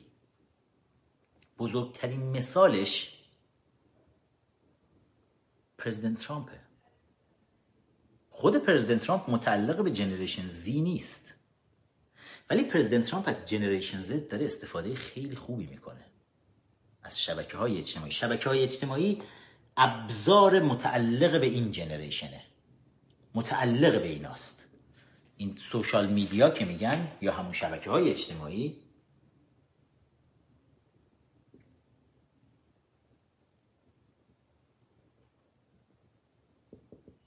این مال ایناست اصلا. این بچه ها بچه های فیسبوکی بچه های اینستاگرامی اینا دنیا رو یه جور دیگه ای کردن اصلا. کشور فیسبوک مثلا پر جمعیت ترین کشور کره زمین الان. بیشترین تعداد جمعیت دنیا رو داره. اینستاگرام همینطور. و تمام شبکه های دیگه اجتماعی همینطور. فراموش نکنیم سال 2016 پرزیدنت ترامپ وقتی انتخابات رو برد سه سال پیش همین موقع بود. یک ماه دیگه اونورتر. وقتی برد پرزیدنت ترامپ جمهوری خواه نیست. دموکرات هم نیست. اتفاقا اگر به زندگی نامش نگاه بکنید در یه دوره ای اواخر دهه 90 میلادی پرزیدنت ترامپ رفت که یک حزب جدیدی رو پایگذاری بکنه حتی. موفق نشد. چون نه جمهوری رو قبول داشت نه دموکرات ها رو قبول داشت. ولی پرزیدنت ترامپ تا وقتی شبکه های اجتماعی نتونسته بودن بیان بالا دونالد ترامپ نتونسته بود اون رویای همیشگی خودش رو بتونه بیاره وسط. و به مصاحبهاش نگاه بکنید می‌بینید از دهه 80 میلادی مثلا داره با اپرا صحبت می‌کنه با سایرین داره حالا صحبت می‌کنه هی حرف از این می‌زنه که بله من کانسیدر می‌کنم یه روزی برم برای ریاست جمهوری ولی سی سال طول می‌کشه. سی سال منتظر این ابزار بود. تا شبکه های اجتماعی بیاد. این امکان رو بتونه اصلا پیدا بکنه. برای اینکه احزاب توی بیبی بومرز ها احزاب اومدن تلویزیون ها رو مال خودشون کردن. یعنی شما اگر الان مثلا نگاه می‌کنی می‌بینی ABC, CBS, NBC, CNN, نیویورک تایمز، واشنگتن پست، نمی‌دونم NPR و تمام شبکه های دیگه اروپایی انواع اقسام شبکه هاشون رو بگیرید نگاه بکنید. همه متعلق به یک جریان فکری چپ هستن. اینا به این دلیله که احزاب اومدن بزرگ شدن جریان چپ بین الملل یک بخشی از جوامع غربی رو حتی اینها رو بخش چپشون رو مال خودش می‌کرد و اون بخش چپ می‌رفت رسانه ها رو هم میآورد مال خودش می‌کرد. پرزیدنت ترامپ با توییتر خودش با اکانت توییتری خودش رفت به جنگ حزب دموکرات رفت به جنگ حزب جمهوری خواه رفت به جنگ تمام رسانه های نسل baby boomers. به جنگ همشون رفت. و همه اونها رو با هم شکست داد. قدرت بسیار بسیار زیادی رو شبکه های اجتماعی دارن. چیزی که opposition ما ازش غافل شده. خامنه ای رو شبکه های اجتماعی داره آزار میده. نه اپوزیشن فسیل ما. خامنه‌ای که میاد سخنرانی می‌کنه می‌بینید عصبی کلافه است. میگه چیزهایی که قبلا نبود الان هست. این شبکه های اجتماعی نمی‌تونیم کنترل بکنیم. حرفهایی میگن. شبانه روز داره حرص می‌خوره. از اینکه شبکه های اجتماعی رو نمی‌تونن کنترل کنن و این شبکه های اجتماعی داره تار و پود حکومت ملاها رو میریزه پایین. برای اینکه توی روز آشورا و تاسوعا ما پیام میایم میدیم علیه آشوراشون بیشتر از تمام تبل کوبیدن های آشوراشون این پیام میچرخه. دختر آبی خودش رو سهر خدایاری به آتیش می‌کشه. آتیش سهر خدایاری تو دل مردم بیشتر از آتیشی که 1400 سال آخوندا سعی می‌کردن بندازن توی دل مردم با اشک و آه و زاری آشورا بیشتر دل مردم رو میسوزونه. برای قدرت شبکه های اجتماعی. ترامپ میاد با همین شبکه های اجتماعی چون مردم واقعی هستن. مردم کوچه و بازارن که خودشونم از هژمونی احزاب نسل بیبی بومرز و رسانه های نسل بیبی بومرز مردم هم آسی شدن. نه فقط توی ایران توی دنیای مردم آسی شدن. اگر تو ایران ما مردم سیاست زده شدن اگر تو ایران ما مردم همه میگن آقا مردم سیاسی نیستن. آخه سیاسی باشن دنبال کی برن؟ دنبال این اپوزیشن فسیل ما که ظرف دو روز گذشته توی لندن برنامه هاشون رو دیدیم؟ نتونستن حتی هر دو طرف میگن ما طرفداران مثلا فلانی هستیم. نتونستن یه سالن با هم بشینن. یکی اون ور خیابون نشست یکی این ور خیابون نشست. اونا به این فش دادن اینا به اون فش دادن و هر دوتاشون هم گفتن ما شهروندان جهانیم. آقا انوایرونمنت ما می‌خوایم بریم قبل از اینکه ایران رو آزاد بکنیم ما می‌خوایم بریم مشکل بین المللی محیط زیست رو حل بکنیم. این از جنس مردم نیست. مردم جنس خودشون رو روی شبکه های اجتماعی نشون میدن. شماهایی که روی یوتیوب دارید نگاه می‌کنید. اگر برنامه های اونا رو هفتاد نفر هشتاد نفر می‌دیدن خودتون یه نگاهی به تعداد افرادی که اینجا رو دارن نگاه کن به این هزاران نفر یک نگاهی بندازید. اسلحه گذاشتیم روی سرتون بشینید اینجا این برنامه ها رو ببینید. یا می‌دونیم اصلا کی هستی تو رو در وایسی ما بیایید بشینید ببینید. یا حرفهای منطقی رو دارید میشنوید که با عقل جور در میاد. یک سری مشکلات بزرگی وجود داره که ما تا این مشکلات رو نشناسیم نمی‌تونیم بریم حلش کنیم. حالا ما وقتی این به چه دردمون می‌خوره؟ آقا بدونیم مثلا Generation X چیه Generation Y چیه Generation Z چیه؟ به این دردمون می‌خوره که وقتی می‌خوایم بریم شورای مدیریت گذار درست بکنیم وقتی می‌خوایم بریم شورای انقلاب درست بکنیم از قازورات بیبی بومرزی نریم شورا بسازیم. الان اگر محسن سازگارا بیاد بره بشینه توی یک جریانی کنارشم چند تا گگوری مگوری بشینن. الان جوانای ایران excited میشن هیجان زده میشن میگن به به عجب گروه خوبیه ما بیایم بریم پس حمایت کنیم از این شورای انقلاب یا از این شورای مدیریت گذار که تشکیل شده یک بچه آخوندی هم نشسته سرش.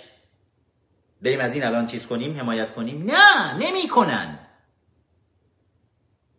به جای این کار اپوزیشن ما به جای اینکه توی اون کوچه بنبست چهل سال گذشته کله به دیوار بکوبه یک نگاهی به شبکه های اجتماعی بکنه.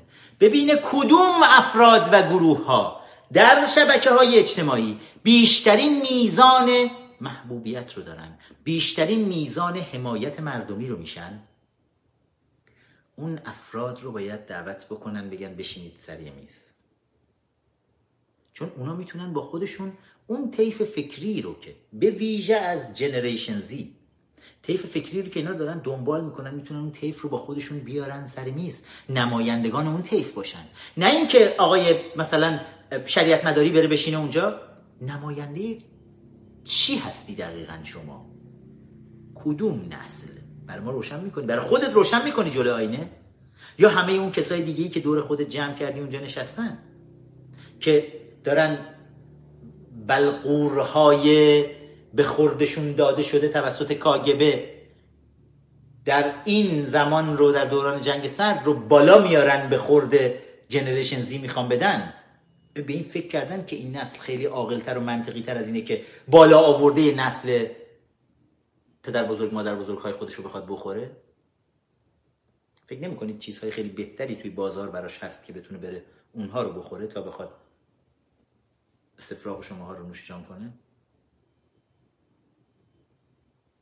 اگر اپوزیشن ما فهمید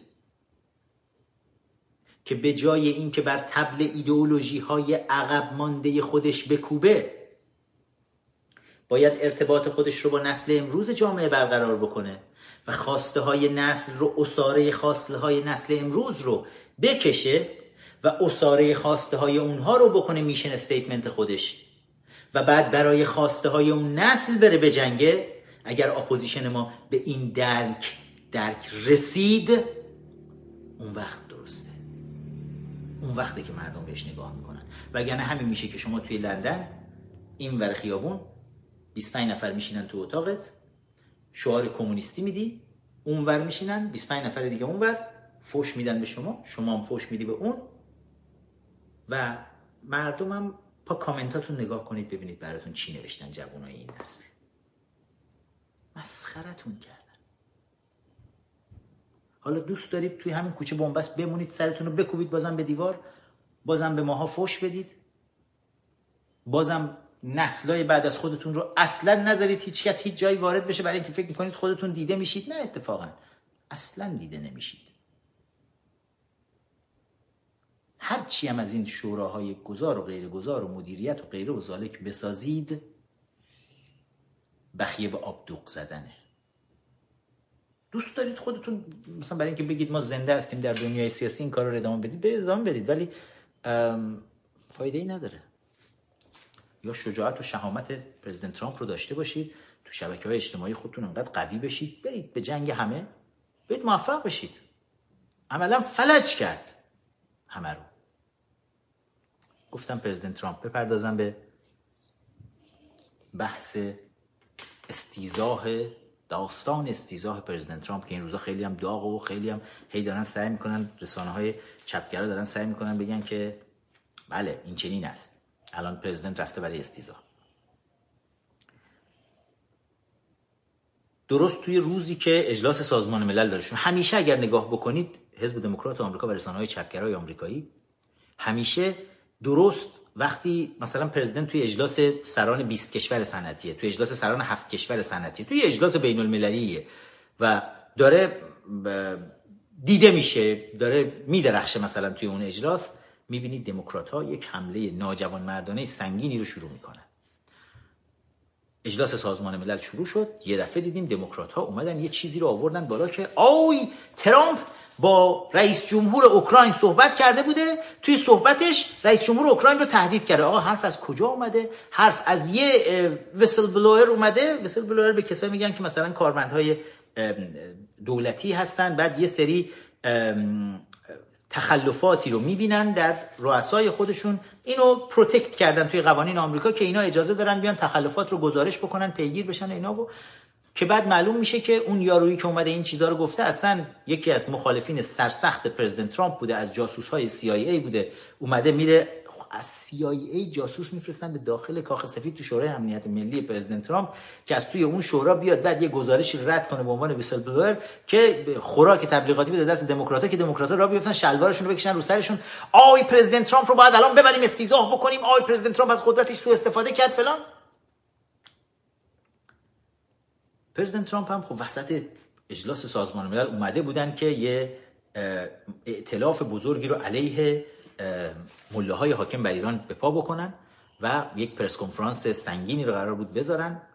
تمام اسناد و مدارک رو بیان نشون بدن که رژیم چطور حمله کرده به تاسیسات نفتی عربستان و از یه طرف دیگه دولت آمریکا با کشورهای غربی که توی پنج علاوه یک حضور داشتن تو مذاکرات مثلا برجام با اونها هم صحبتاشو کرده بود سنگاشو واکنده بود با اونها و رهبران فرانسه آلمان و انگلیس هم آنجلا مرکل مکرون و بوریس جانسون اینا هم به توافق رسیده بودن که آقا دیگه ما با آمریکا هستیم دیگه دیگه وقتی رژیم این همه داره دیگه کار تروریستی انجام میده وقتی آمریکا میگه اینا پول نفت رو می‌گیرن کار تروریستی می‌کنه خب همینه دیگه دیگه اینا آفتاب آمد دلیل آفتاب.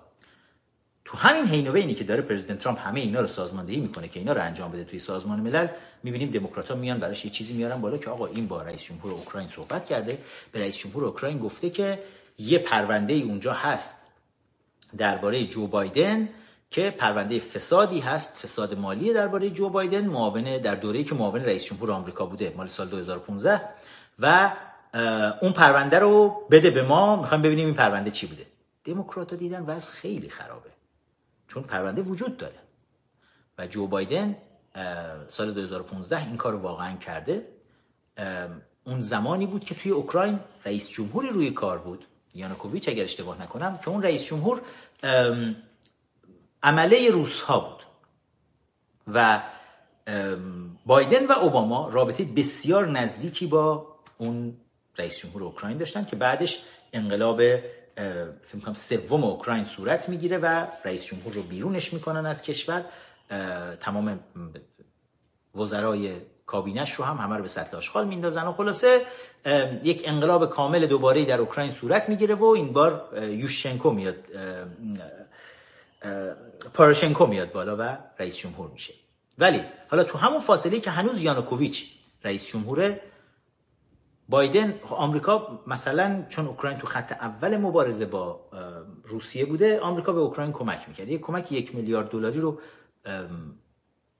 معاون رئیس جمهور آمریکا جو بایدن بلاک می‌کنه. چون شنیده بوده که دادستان اوکراین داره روی پرونده پسر بایدن توی اوکراین تحقیق می‌کنه. حالا داستان چی بوده؟ اینکه دولت وابسته به روسهای اوکراین اون زمان با پسر بایدن یواشکی قرارداد میبنده که پسر بایدن رو بذارن دبیر کل بزرگترین کمپانی گاز اوکراین باشه. و خب چه دلیلی داره که پسر معاون رئیس جمهور آمریکا توی اوکراین پسری که اصلا هیچ سابقه مدیریتی توی نفت و گاز هم نداشته؟ قبلا سابقه دستگیری داشته سابقه زندان داشته مواد مخدر مصرف کرده مشروب خورده رانندگی کرده تصادف کرده و کسافتکاری زیاد تو پرونده زندگیش بوده تو همون تو همین سن جوونی خودش. اون وقت این آدم بدون هیچ تجربه ای توی زمینه نفت و گاز یه دفعه توی اوکراین بشه مثلا رئیس هیئت مدیره بزرگترین کمپانی گاز اوکراین. خب سوال برای همه پیش میاد. دادستان اوکراین داشت این پرونده رو پیگیری می‌کرد برای همون حقوقی که برای هانتر بایدن پسر بایدن در نظر گرفتون در نظر گرفته شده بود تو این دوره 50 هزار دلار ماهیانه بود. یک پرونده دیگه هم وجود داشت با کمپانی های چینی که آقای هانتر بایدن پسر جو بایدن با ایرفورس 2 هواپیمای شماره دوی آمریکا هواپیمایی که معاون رئیس جمهور آمریکا باش سفر می‌کنه. با هواپیمای معاون رئیس جمهور آمریکا هانتر بایدن میره به چین و در چین بایدن جو بایدن قراردادهای رو یواشکی میبنده با دولت چین. یک و نیم میلیارد دلار رشوه داده میشه به ریخته میشه به حساب کمپانی خانوادگی بایدن ها یک و نیم میلیارد دلار. به عددها نگاه بکنید. خب این توی چین. از اون ور هانتر بایدن رو آوردن توی اوکراین. 50 هزار دلار ماهیانه دارن براش سالری میدن که این بشه رئیس هیئت مدیره بزرگترین کمپانی گاز. یه چیزی هست. و وقتی دادستان اوکراین داره اینو پیگیری می‌کنه جو بایدن از اینجا اعلام می‌کنه به دادستان. بلند میشه میره اوکراین. میره اوکراین میشینه اونجا پاشو می‌کنه توی کفش. به رئیس جمهور اوکراین میگه یا دادستان رو برکنار می‌کنی چون داره پسر منو الان بازجویی می‌کنه داره پروندهش رو پیگیری می‌کنه. یا برکنارش می‌کنی این دادستان اوکراینو یا من نمی‌ذارم پول یک میلیارد دلاری دولت آمریکا بهت برسه. این کار در آمریکا زندان داره و خیانت به کشور حساب میشه. حتی توی کدبندی قوانین آمریکا از جمله خیانت به کشور حکم اعدام می‌تونه داشته باشه که تو به عنوان معاون رئیس جمهور آمریکا با پول مالیات دهنده های آمریکا پول مردم آمریکا بری تجارت شخصی بکنی. و تازه بگی آقا من این پولی رو که کنگره آمریکا تصویب کرده یک میلیارد دلار رو به شما نمیدم دولت اوکراین تا وقتی که دادستان رو برکنار نکنی که پسر پسر من رو که معاون رئیس جمهور آمریکا هستم داره بازجویی می‌کنه. این خیلی چیز بزرگی بود. پرزیدنت ترامپ توی یک مکالمه تلفنی از رئیس جمهور اوکراین خواست که رئیس جمهور جدید اوکراین زلنسکی خواست که لطفا این پرونده رو در اختیار قوه قضاییه آمریکا بذارید. ما ببینیم این داستان چی بوده. برای چی اون دوره معاون رئیس جمهور آمریکا معاون باراک اوباما باید فشار می آورد به دادستان اوکراین که برکنار بشه؟ دموکرات ها می‌بینن وضع خراب بلا فاصله شلوارشون رو در میرن می‌کشن رو سرشون. جیغ جیغ جیغ جیغ. آی رئیس جمهور آمریکا به چقی ترامپ رفته به رئیس جمهور اوکراین گفته که بیا نمی‌دونم درباره کاندیدای دموکرات ها به من یه سری اطلاعاتی رو بده. نه رئیس جمهور آمریکا نگفته درباره کاندیدای دموکرات ها گفته درباره معاون وقت رئیس جمهور آمریکا که رشوه سنگین از چین و اوکراین گرفته پرونده رو داره که این اصلا وظیفه رئیس جمهور آمریکاست که این کار رو انجام بده. ولی دموکرات ها جیغ جیغ خودشون رو ول نمی‌کنن. از طریق رسانه ها هم که تمام رسانه ها هم بجز فاکس نیوز توی کمپ خود دموکرات هستن. شروع می‌کنن سر صدا رو همینجور ادامه دادن بر طبل کوبیدن و رسانه های جمهوری اسلامی هم خوشحال بی بی سی مسعود بهنود هم خوشحال همه خوشحال که آقا ترامپ داره میره استیضاح بشه. ولی همه اینها مثل من چون استاد قانون اساسی نیستن که قانون اساسی رو تدریس بکنن و بفهمن که قانون اساسی آمریکا درباره استیزاه یه چیزای دیگه ای رو میگه. قانون اساسی آمریکا درباره استیزاه خبر بدی که من برای همه اینا دارم اینه که میگه بله می‌تونن حزب مخالف می‌تونه بیاد سر صدا کنه. می‌تونه بیاد جنجال رسانه‌ای به پا بکنه ولی نمی‌تونه استیزاه بکنه. برای اینکه مراحل استیزاه در قانون اساسی آمریکا چند مرحله است. یک اسناد و مدارک باید فراهم بشه. بیاد در اختیار مجلس نمایندگان آمریکا قرار بگیره. مجلس نمایندگان آمریکا شش کمیته مختلف باید بیان بررسی ها رو بکنن. بعد که بررسی ها رو کردن اون وقت میرن رأی گیری می‌کنن تو مجلس نمایندگان. اگر اکثریت مجلس نمایندگان 435 نماینده است 218 نمایندهش باید رأی بدن. اگر اکثریت مجلس نمایندگان آمریکا رأی بدن حتی که بله باید رئیس جمهور بره استیزاه بشه. فقط تا همینجا می‌تونه مجلس نمایندگان انجام بده. یعنی مجلس نمایندگان فقط می‌تونه نظر بده طبق قانون اساسی آمریکا فقط می‌تونه بگه که آیا یک رئیس جمهور باید بره استیزاه بشه یا نباید بره استیزاه بشه؟ همین. نمی‌تونه بره استیزاه بکنه. متوجه شدید چی شد؟ مجلس نمایندگان آمریکا فقط می‌تونه اعلام بکنه که آیا میشه یک رئیس جمهور رو استیزاه کرد یا نه. اگر هم حتی مجلس نمایندگان آمریکا که الان با اکثریت شکننده ای در اختیار دموکرات هاست اگر بیاد و اعلام بکنه که بله باید رئیس جمهور آمریکا رو بریم استیزاه بکنیم. بعد از اون لحظه به بعد دیگه خود مجلس نمایندگان آمریکا دیگه کاری نیست. کارش تموم میشه. سنای آمریکا تبدیل میشه به یک دادگاه بزرگ. تمام سناتورها میشن قاضی اون دادگاه دادگاهی که یکصد قاضی توش نشسته. و همه اینها با همدیگه سناتورها اون وقت میان رئیس جمهور رو می‌خوان که استیزاهش بکنن. پس استیزاه در سنا انجام میشه که 53 جمهوری خواه و 47 دموکرات توشن. کنترل سنای آمریکا در اختیار جمهوری خواه است و تازه اگر هم سنا جلسه خودش رو بذاره و بیاد استیزاه بکنه احتیاج به رأی دو سوم سناتورها داره. یعنی از یکصد سناتور 67 سناتور باید رأی به استیزاه یک رئیس جمهور بدن تا اون رئیس جمهور برکنار بشه. در تاریخ آمریکا تا امروز این اتفاق رخ نداده. سه بار اقدام به استیزاه شده دو بار استیزاه انجام شده رأی نیاورده. اگر اشتباه نکنم جانسون بود در همون اوایل تشکیل آمریکا. بعد بیل کلینتون بود که استیزاهاشون رأی نیاورد. یک بار هم رفتن برای استیزاه دوران نیکسون که قبل از اینکه اصلا بخواد استیزاه شروع بشه پرزیدنت نیکسون جنتلمنانه تصمیم گرفت که استعفا بده و کنار بره. پس آیا احتمال استیزاه پرزیدنت ترامپ وجود داره؟ اگر از من به عنوان کارشناس به عنوان استاد قانون اساسی دارید این رو می‌پرسید این احتمال صفر. زیر صفر. ممکن نیست پرزیدنت ترامپ استیزاه بشه. می‌تونید این جمله رو نگر دارید؟ اون رسانه زرد. بذارید بیرو در بگم آمد نیوز. وسط یه پرانتز براتون باز کنم درباره آمد نیوز که این روزها داره تیکه های بریده شده بعضی از حرف های گذشته منو به هم میچسبونن. قصه گوی شب های نمی‌دونم اینستاگرام اومد اینو گفت و اونو گفت و بخشی از فعالیت های اطلاعاتی که متاسفانه آمد نیوز داره انجام میده. یک روزی که آمد نیوز رو به پا کردیم رؤیای ما این بود که یک رسانه مستقلی میاد بالا سالها پیش ولی متاسفانه این رسانه در دام سازمان های اطلاعاتی افتاد. و امروز ادمین های اصلی آمد نیوز. یکی از ادمین هاش به اسم مهدی اختری تهرانی دو سه هفته پیش بود.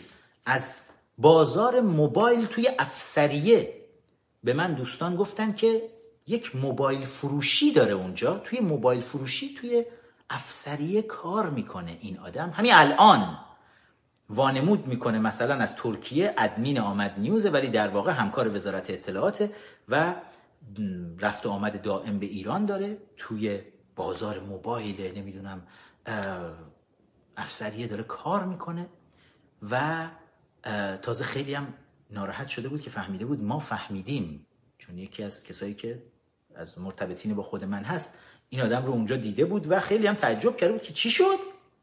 ادمین آمد نیوز تو باید بیرون باشی اینجا چه غلطی می‌کنی؟ که اونم گفته بود نه نه نگید تو رو خدا. من یواشکی اومدم توی ایران. واقعا ادمین آمد نیوز که با اسم واقعی خودش میاد بالا. بعد سر از داخل ایران در میاره و برای من روشنه که آمد نیوز تحت کنترل کامل نهادهای اطلاعاتی رژیم قرار گرفته. همه کسایی که توی این شبکه الان عضو هستن اخبار رو دارن دنبال می‌کنن. بدونید که ادمین ها دسترسی به تمام آیدی های شما دارن. و الان رسما وزارت اطلاعات سوار آمد نیوز هست. حالا برن هر چی می‌خوان تیکه های صحبت های منو بیان ببرن بچسبونن به هم دیگه. روح الله زم که یک روزی حالا می‌گفتیم دوستمون الان دیگه بیشرمی رو به نهایت خودش داره میرسونه با رفتارهای خودش. و عملا تو مسیر مبارزه داره یه کاری می‌کنه که همه رو کانفیوز بکنه با اخبار عجیب و غریبی که داره میاره میده بیرون. هر از گاهی کوروش دو و سه و چهار و پنج و شیش داره تولید می‌کنه. و جالب رژیم هم داره بهشون یه جورایی به نظر میاد لجتمسی میده مشروعیت میده. مثلا امروز ما می‌بینیم میان اعلام می‌کنن که پلیس رژیم جمهوری اسلامی از پلیس بین الملل درخواست کرد. دو سه نفر رو اسم آوردن که این دو سه نفر رو پلیس بین الملل رد نوتیس براش جمهوری اسلامی گذاشته که پلیس بین الملل اینا رو دستگیر کن تحویل ما بده. خب می‌دونن که پلیس بین الملل کسی رو دستگیر نمی‌کنه تحویل جمهوری اسلامی بده. ولی براتون جالب نیست که اینا کیا هستن؟ مرجان شیخ الاسلام آل آقا. اسمش میره توی red notice اعلان قرمز مثلا اینترپل دریافت می‌کنه که پلیس بین الملل مثلا دستگیرش بکنه تحویل جمهوری اسلامی بده. روح الله زم. اینا کسایی هستن که درخواست پناهندگی کردن توی کشورهای خودشون. پروندهشون کامل نیست. برای کامل شدن پرونده احتیاج هست که رژیم یک کمکی به اینها برسونه اسم اینا رو بذاره روی درخواست مثلا دستگیری توسط پلیس بین الملل تا اینا مثلا اگر قرار دستگیر بشن اینو ببرن بذارن رو پرونده پناهندگی خودشون پناهندگی رو بگیرن. جالبه براتون بدونید که خاوری با همین کلک پناهندگیش رو می‌گیره. خاوری محمود رضا خاوری که رئیس دزد بانک های ایران بوده پول های کلانی رو میلیاردها دلاری رو میدزده به کانادا می‌بره. پرونده پناهندگیش توی کانادا کامل نبود. red notice براش گذاشته میشه اعلان قرمز براش گذاشته میشه. برای یکی دو سال red notice میمونه روی پروندهش روی وبسایت اینترپل پلیس بین الملل این رو می‌دیدید. تا این پناهندگی خودشو می‌گیره. به همین بهونه وکلاش میرن میگن آقا رژیم دنبالمونه. اگه ما رو بگیرن می‌برن اونجا اعدام می‌کنن. پس به ما پناهندگی بدین. اینم سندش. ما رو دادن دست پلیس بین الملل بعد از این که می‌گیره کاراش درست میشه آقای خاوری رژیم اسمش رو از روی اینترپل در میاره. یعنی رژیم اعلان قرمز خودش رو پس می‌گیره.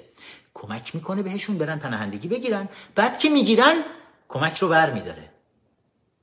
الان همین بازی رو رژیم برای مرجان شیخ الاسلام آل آقا و برای روح الله زن و برای یکی دیگه در آورده. هی ما سعی می‌کنیم جنتلمن باشیم. صدامون در نیاد. ولی دیگه مردم دنیا خر نیستن. به احترام دوستی قدیمی که داشتیم با همین آقای نیما خان بهش توصیه می‌کنم سیاست رو کنار بذاره. بره توی قازچرونی شاید اونجا یه نتیجه بیشتری بتونه بگیره. دیگه توی این دنیا با اون همه میو میو کردن و بیا موز بخور و صندوق توی سقف بزن و پولای 15 میلیون دلار بیار بریز توی صندوق نمی‌دونم گاف صندوق تو سقف. با, با, با این سابقه شاید توی زندگی بعدی بتونی یه کاری بکنی ولی بس دیگه.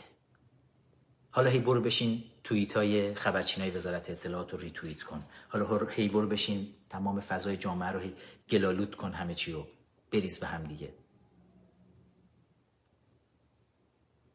واقعیتی بود درباره آمد نیوز چون خطرناک امروز.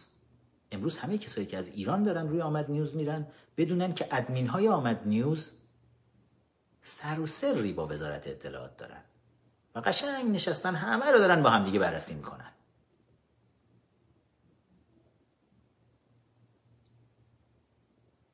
هی نمی‌خوام وارد این چیزا بشم ولی هی می‌بینم خطر به وجود میاد. هی درباره خبرچینی باطبی هی به ما گفتن آقا چرا اینقدر میگی؟ بیاید هی, هی نگیم. نوشین جعفری رو هم می‌گیرن که با باطبی در ارتباطه. میر سیافی وبلاگ نویس باطبی لوش میده توی زندان اعدام میشه. سال 2009 بود فکر می‌کنم. 1388 یکی دو ماه قبل از شروع جنبش سبز. ستار بهشتی از کسایی که باطبی لوش میده و و کشته میشه توی زندان. کم نبودن از این آدم هایی که این شکلی. ارژنگ داوودی اینا کسایی هستن که ما می‌بینیم. آقا اگر خبرچین های وزارت اطلاعات رو نگیم که تا همین امروز هم نشستن باطبی امروز همکار وزارت اطلاعات در شبکه ویکیپدیای فارسیه. گزارش کاملش رو براتون خواهم آورد که با ویکیپدیای فارسی وزارت اطلاعات چیکار داره می‌کنه و باطبی به عنوان حقوق بگیر وزارت اطلاعات چطوری تو شبکه ویکیپدیای فارسی مشغوله؟ برای تخریب مبارزین و مال کشیدن برای رژیم هر وقتم که پای انتخابات ها میشه میره به کروبی رأی میده میره به روحانی رأی میده. تو دفتر حافظ منافع جمهوری اسلامی خبرچین وزارت اطلاعات همیشه التزام خودش رو به رژیم هم اعلام می‌کنه همه جا. خب آخه دیگه چه کنن که ما بفهمیم که بعد جوونامون ندیم به خوردشون؟ که حالا هم میاد اعلام می‌کنه باطبی میگه کنترل وبسایت های فرشگرد و ققنوس در اختیار منه. هر ایمیلی بفرستید یعنی روی وبسایت آقای باطبی دریافت می‌کنه. خب برید مردم برید مبارزین ایمیل بفرستید به این شبکه ها برای اینکه به راحتی خبرچین وزارت اطلاعات تمام ایمیلاتون رو ریدایرکت کنه بفرسته برای رفیق خودش معاون وزارت اطلاعات جوادی. بعد ما هم نگیم. خب من وظیفه خودم رو بذارید انجام بدم لاقل که اگر بعدا چون می‌بینی که نابینا و چاه هست اگر خاموش بنشینی گناه هست. که لاقل اگر به حرف ما گوش نکردن و رفتن دوباره به چاه اینها افتادن وجدانمون معذب نباشه دست کم. دوستان لایک کردن رو لطفا فراموش نکنید چون می‌بینم که بچه دارن می نویسن که آمد نیوز دائم داره توییت های باطبی رو ریتوییت می‌کنه. بله که باید از خبرچین های وزارت اطلاعات ریتوییت کنه دائم. بله برای اینکه تحت کنترل اطلاعاتی امنیتی خودشون قرار گرفته. حمله سایبری داره به لایک های ما همینجور انجام میشه. لایک کنید. لایک کنید اگه تو همین برنامه هم لایک کردید الان میرید می‌بینید لایکتون پریده بدونید همچنان مشغولن. مشغولن. برای اینکه دیده نشه. برای اینکه این صحبت ها شنیده نشه. اما حالا درباره این پرزیدنت ترامپ داشتم می‌گفتم که بحث آمد نیوز باز شد. یه چیز دیگه هم بگم. آقا رژیم الان اومده مثلا از اینترپل درخواست کرده. گفته روح الله زم رو برید بگیرید. مرجان شیخ الاسلام آل آقا رو بگیرید. یکی دیگر اسم آورده که من به خاطر حق نمک اسمش نمیارم. نمیارم. نخواهید. برید ببینید خودتون. چرا رژیم؟ مگه رژیم نمیگه که مسعود رجوی و مریم رجوی بزرگترین تروریست ها هستن؟ مگه رژیم تمام این چل سال اینو نگفته؟ مگه نگفته این همه آدم کشتن؟ که دروغ هم گفته البته ها ولی تایید نمی کنیم سازمان مجاهدین رو ولی توی ترورهای سال 60 کار خود خامنه ای بوده. ولی رژیم همیشه به تبل زده که نه مسعود رجوی بوده. خب چرا رژیم هیچ وقت از پلیس بین الملل درخواست نکرد مسعود رجوی مریم رجوی؟ کشمیری کلاهی اینا رو که رژیم می‌گفت اینا کارهای تروریستی رو انجام دادن. چرا هیچ وقت ما این آدم ها رو اسمشون رو توسط رژیم ندیدیم به پلیس بین الملل داده بشه؟ برای اینکه رژیم از اینترپل داره سوء استفاده ابزاری می‌کنه. کسایی که می‌خواد بیرون کشور وانمود بکنه که این آدم ها عددی هستن بزرگشون بکنه رژیم میاد درخواست می‌کنه از پلیس بین چون می‌دونه این میره تو اخبار و اون آدم ها الیویت میشن مثلا. داره بهشون کمک می‌کنه اعتبار میده بهشون این شکلی. و کسایی که مبارزای واقعی هستن که نمیاد بده بالا. کلا الان رو وبسایت اینترپل اگر برید شما اسم 19 تا ایرانی رو می‌بینید که 15 تاشون ایرانیایی هستن مثل فلاحیان که کشورهای دیگه فلاحیان سر انفجار تروریستی مرکز یهودیان آمیا توی آرژانتین. سر اون اسم علی فلاحیان وزیر وقت اطلاعات توی وبسایت اینترپل سالها هست دولت آرژانتین درخواست کرده. و از این 19 ایرانی که اسمشون روی وبسایت اینترپل هست که Red Notice روشون هست حکم در واقع جلب براشون درخواست کردن حکومت ها 15 تاش ایرانی هستن. چهار تا رو خود رژیم درخواست کرده. یعنی از بین تمام اپوزیشنی که وجود دارن از دید رژیم باید به مرجان شیخ الاسلام آل آقا کمک کرد به روح الله زم کمک کرد به یه آقای دیگه کمک کرد. به یکی دیگه به اینا باید کمک بکنیم که اینا اعتبار بگیرن.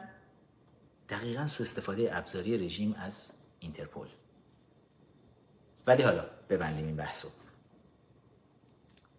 داشتم بهتون می‌گفتم که اصلا از اینجا وارد این بحث شدیم که برید برید این تیکه رو ببرید بسازید بندازید روی میونیوزتون به هیچ عنوان پرزیدنت ترامپ استیضاح نخواهد شد. مرحله اول رو اگر خودشون رو خیلی بکشن دموکرات ها توی اون مرحله اولش چون مجلس نمایندگان در اختیارشونه که فقط بیان بگن آقا باید بره استیزاه بشه نه که استیزاهش بکنن. بگن بره توی سنا که بخواد استیزاه بشه. اگر اینجا بخوام بیان رأی بیارن به 218 رأی احتیاج دارن. ولی یک مشکل بزرگی دارن دموکرات ها عدد 200 حدودا 30 و فکر می‌کنم سه رو دارن توی نماینده های دموکرات توی مجلس نمایندگان. یعنی ممکنه بتونن بیان اصلا رأی 218 تا رو بیارن. ولی از این تعداد نماینده های دموکرات 31 نماینده دموکرات توی مناطقی هستن که اون مناطق مردمش به پرزیدنت ترامپ رأی دادن تو انتخابات قبلی. یعنی طرفداران ترامپن. ولی اون مردم با حزب جمهوری خواه لج بودن. به کاندیدای جمهوری خواه لج ندادن رأی ندادن توی انتخابات قبلی. چند ماه پیش برگزار شده بود. اومدن به دموکرات رأی دادن. یعنی 31 صندلی توی مجلس نمایندگان آمریکا که در اختیار دموکرات هاست به شدت میلرزه الان. ممکنه شیفت کنه بیاد دست جمهوری خواه به راحتی توی انتخاباتی که درست یک سال دیگه این موقع برگزار میشه. یعنی اگر دموکرات ها بخوان بیان طرح استیزاه رئیس جمهور رو الان بیان تو فقط مجلس نمایندگان هم که در اختیار خودشونه بیارن وسط احتمال اینکه این سی و یک نفر به اون طرح استیزاه رأی ندن وجود داره. و اصلا حتی ممکنه تو همین مجلس نمایندگان تحت کنترل دموکرات ها هم نانسی پلوسی نتونه ف... رأی بگیره فقط برای اینکه آقا بریم وارد مراحل استیزاه توی سنا بشیم. یعنی انقدر غیر ممکنه بحث استیزاه که جشن و پایکوبی بیجایی رو مسعود بهنود و سایرین گرفتن. و اینکه این یک قضیه مخصوصا داستان اوکراین چون پرزیدنت ترامپ دستور داد گفت بیاید تمام متن مکالمه من با رئیس جمهور اوکراین رو بذارید بالا. گذاشتن بالا و دیدن نه هیچ تهدیدی توش بوده نه هیچ چیزی. وظیفه رئیس جمهور آمریکا بود. آقا طبق قانون اساسی آمریکا رئیس جمهور آمریکا تنها کسیه که در executive branch در قوه مجریه آمریکا تنها مسئول رئیس جمهور آمریکا تنها کسی که طبق قانون اساسی می‌تونه اعلام بکنه یک چیزی خلاف امنیت ملی هست یا نیست. می‌تونه یک چیزی رو محرمانه اعلام کنه یا نکنه. می‌تونه بیاد رئیس CIA رو برکنار کنه رئیس FBI رو برکنار کنه رئیس تمام سازمان های امنیتی رو برکنار کنه. این وظیفه رئیس اگزیکیتیو برانچ رئیس قوه مجریه آمریکاست که مردم آمریکا برای چهار سال بهش رأی میدن که همین کارا رو بکنه. رئیس جمهور آمریکا برای پیگیری تحقیقات درباره یک فساد بزرگ که جو بایدن معاون رئیس جمهور آمریکا معاون وقت رئیس جمهور آمریکا و پسرش هانتر بایدن انجام دادن تو اوکراین درخواست کرده گفته مدارک رو بفرستید. هیچ کار غیرقانونی توش نیست. دموکرات ها وحشت کردن که کاندیدای front runner خودشون کاندیدای اول دموکرات بایدنه که به خاطر این قضیه اون کاندیدا رو دارن از دست میدن. ولی حالا جالبه که با همین مطرح کردن بحثه. چون اومدن گفتن impeachment inquiry یعنی اینکه بررسی کنیم ببینیم آیا پرزیدنت ترامپ رو می‌توانیم بیاریم توی مجلس نمایندگان رأی بگیریم که آیا برود در سنا impeach بشود استیزا بشود یا نه. یعنی اصلا نوکر من نوکری داشت نوکرش نوکری داشت تا کجاها؟ و تو همین مرحلهش هم بکلش کرده الان تو صورت دموکراتا و پرزیدنت ترامپ اومد وسط این سوالو مطرح کرد. گفت خیلی خوب حالا که شما اومدید گفتید منو می‌خواید استیزاه کنید. میگید من با رئیس جمهور اوکراین صحبت کردم. میشه متن صحبت من رو هم حالا یک بررسی بکنید؟ درخواست من فسادی بود که معاون رئیس جمهور آمریکا معاون اوباما جو بایدن انجام داده بود تو اوکراین اون رو بررسی کنید. یک میلیارد دلاری رو که به حساب خانواده بایدن توسط دولت چین ریخته شده اون رو هم بررسی کنید.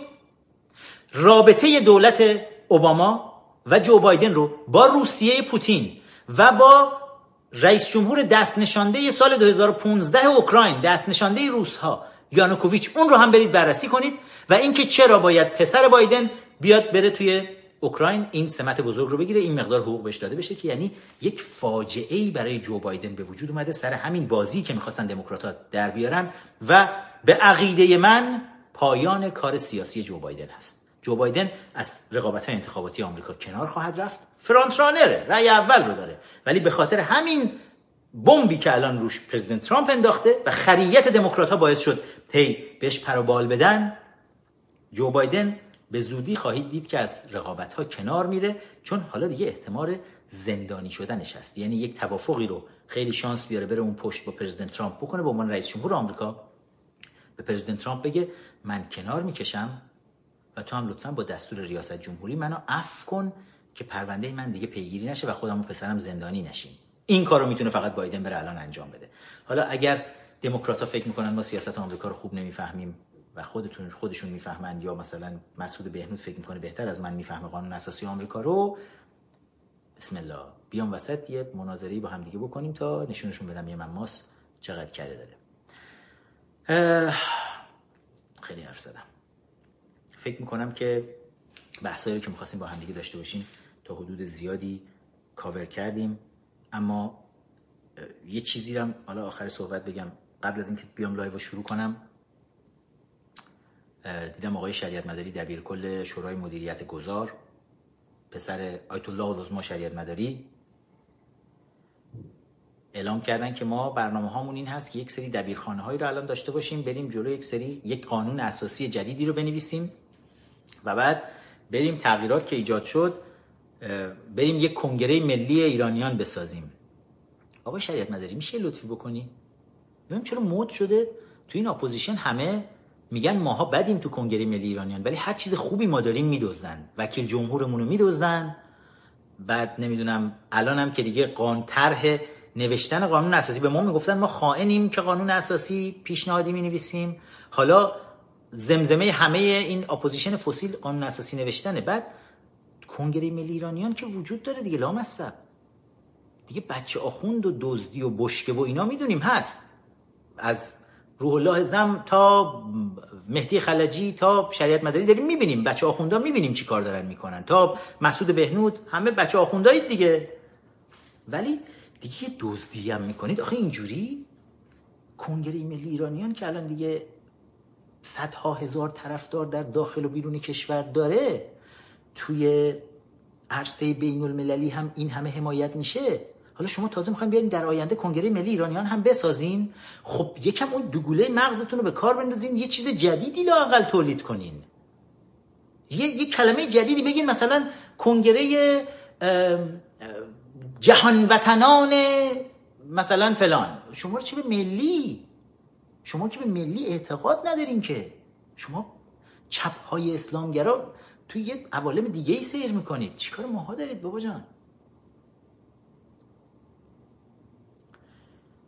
آخر صحبت. امروز هفتم مهر بود.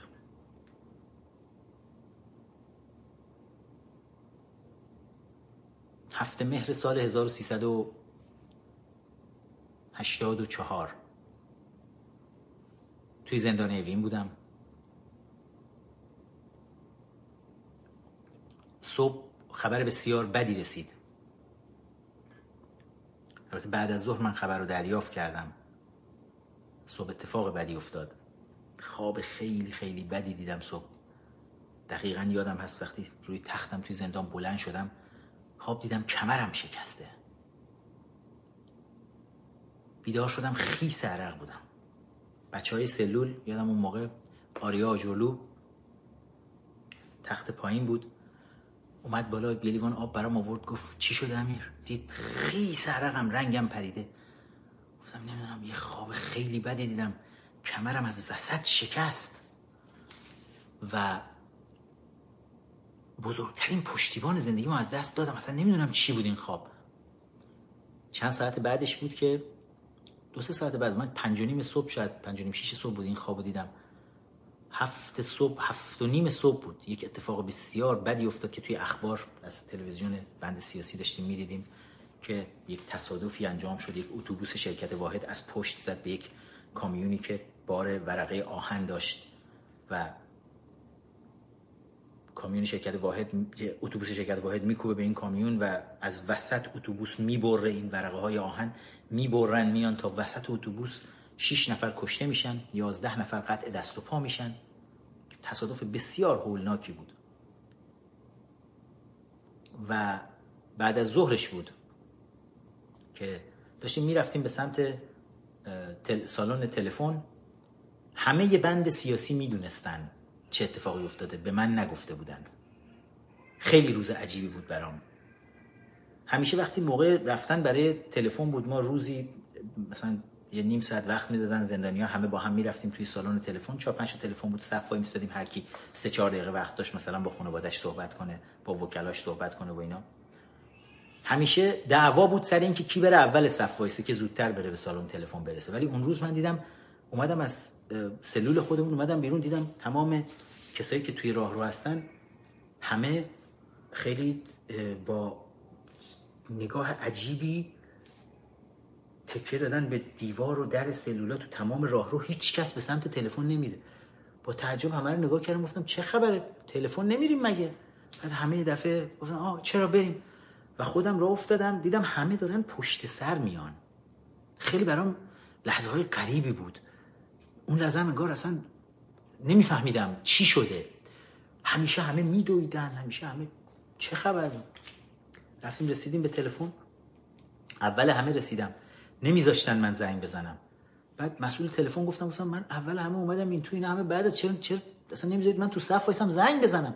گفتن حالا یکم صبر کن بذار فضا بهتر بشه. گفتم چی چی صبر کنیم؟ خیلی عجیبه. و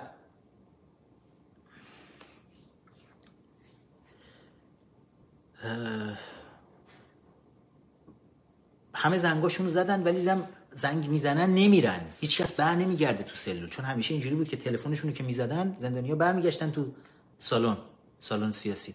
دیدم همه زنگ می‌زنن اون پشت وای نیستن یواشکی با هم پچ پچ می‌کنن. گفتم خدا امروز اینجا چه خبره؟ روز آخر همه من اومدم. دیگه همه زنگاشون رو زده بودن همه هم همونجا وایساده بودن. رفتم گوشی برداشتم به خواهرم محلقا بعد گوشی برداشتم گفتم من خوبی چه خبر؟ یه جمله گفت نفهمیدم دقیقا جمله چی بود. گفت شنیدم که گفت مامان مرد. منو میگی؟ تلفن از دستم افتاد و بیهوش شدم قشنگ. اون بغض مهین بیهوش شدم قشنگ. پام سست شد. احمد باطبی خبرچین وزارت اطلاعات این روزها که اون روزها مثلا به عنوان دوست و برادر من تو زندان با هم دیگه بودیم از پشت اینجوری آماده ایستاده بود که من اگر افتادم منو بگیره. و من وقتی بیهوش شدم من اینجوری از پشت گرفت و دیگه بعد توی خود سلول به هوش اومدم. و انگار دنیا رو سرم خراب شده بود که چی شد؟ چه اتفاق؟ چجوری من برم بیرون الان؟ سریع تا به هوش اومدم راه افتادم رفتم سمت افسر نگهبانی. میله ها رو بسته بودن داد و بیداد کردم گفتم من باید برم ببینم سر مادرم چه بلایی اومده. و نگهبان ها اومدن باز کردن رفتم دفتر نگهبان افسر نگهبان. گفتم که من, من به من مرخصی بدید تو رو خدا. من باید برم ببینم. من با خواهرم صحبت کردم. گفتن فلان. داغون بودم. افسر نگهبان گفت که مادرت مگه چی شده؟ گفتم من با خواهرم صحبت کردم. گفت گفت مادرم مرد. گفت نه حال مادرت خوبه. نفس راحتی کشیدم. گفتم وای خدایا چی شد؟ گفت بهت نگفتن چی شده؟ گفتم چی شده؟ پدرت کشته شده. کمرم شکست. دوستم معلمم. همه زندگیم تکیهگاه زندگیم. پدرم. دیگه نمی‌تونستم حرف بزنم. کمرم شکست.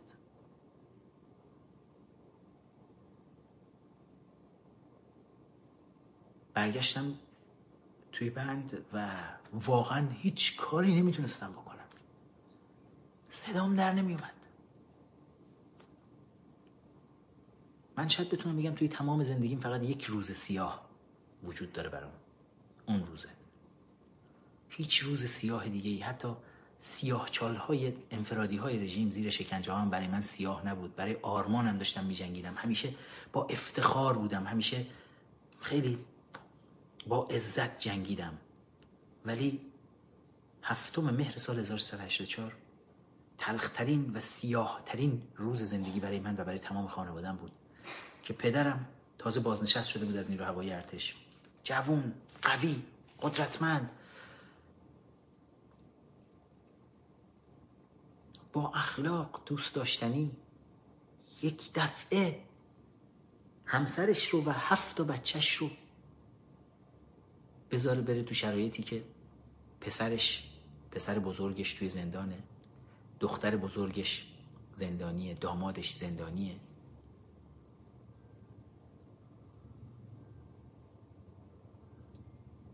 در این که حالا بیلیاقتی های رژیم و همه اتفاقاتی که افتاد احمدی نژاد موقع شهردار تهران بود که باعث اصلا این حادثه بود. بماند. ولی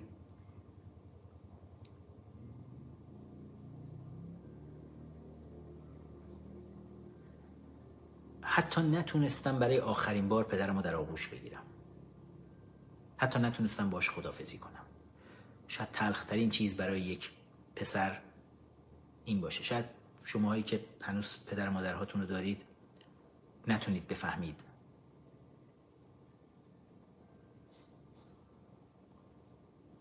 آخرین خداحافظی که شما بتونید یک فایلی رو ببندید شاید خیلی لازم باشه. فایلی که ما هیچ وقت نتونستیم ببندیم. و برای همیشه به دلم موند. وداع پایانی با پدرم با همه چیز زندگیم. اگر خامنه ای فکر می‌کنه اگر ملاهای حاکم بر ایران فکر می‌کنن اینا خیلی ها رو توی اپوزیشن تونستن بخرن. ولی همیشه براشون سوال بود که چرا؟ چرا من و کسای دیگه مثل من رو نتونستن بخرن. اگر فکر می‌کنن اینا می‌تونن یه روزی مبلغی پرداخت بکنن برای این هزینه هایی که ما دادیم کور خوندن. من همه دنیا رو بهم بدن به اندازه اینکه فقط می‌تونستم با پدرم خدافزی کنم برای همیشه. کنارش باشم وقتی داره میره. توی خیابون یک ساعت و نیم تمام خون ازش نره. تا وقتی هنوز چشماش باز منتظره که پسرش فرزندانش همسرش بیان باهاش خدافزی بکنن. تو اون شرایط بره برای اینکه خامنه ای منو برای اعتراض فقط توی دیوارای بتونی نگه داشته بود. که نتونم توی همچین روزهایی باشم. خب حادثه همیشه اتفاق میفته ولی من نتونم حتی با پدرم خدافزی کنم. پدرم که روی سنگ مزارش نوشتم. تو به ما عشق به ایران مردم و آزادی آموختی. خانت از روز روح خدا روشن باد. پاینده ایران.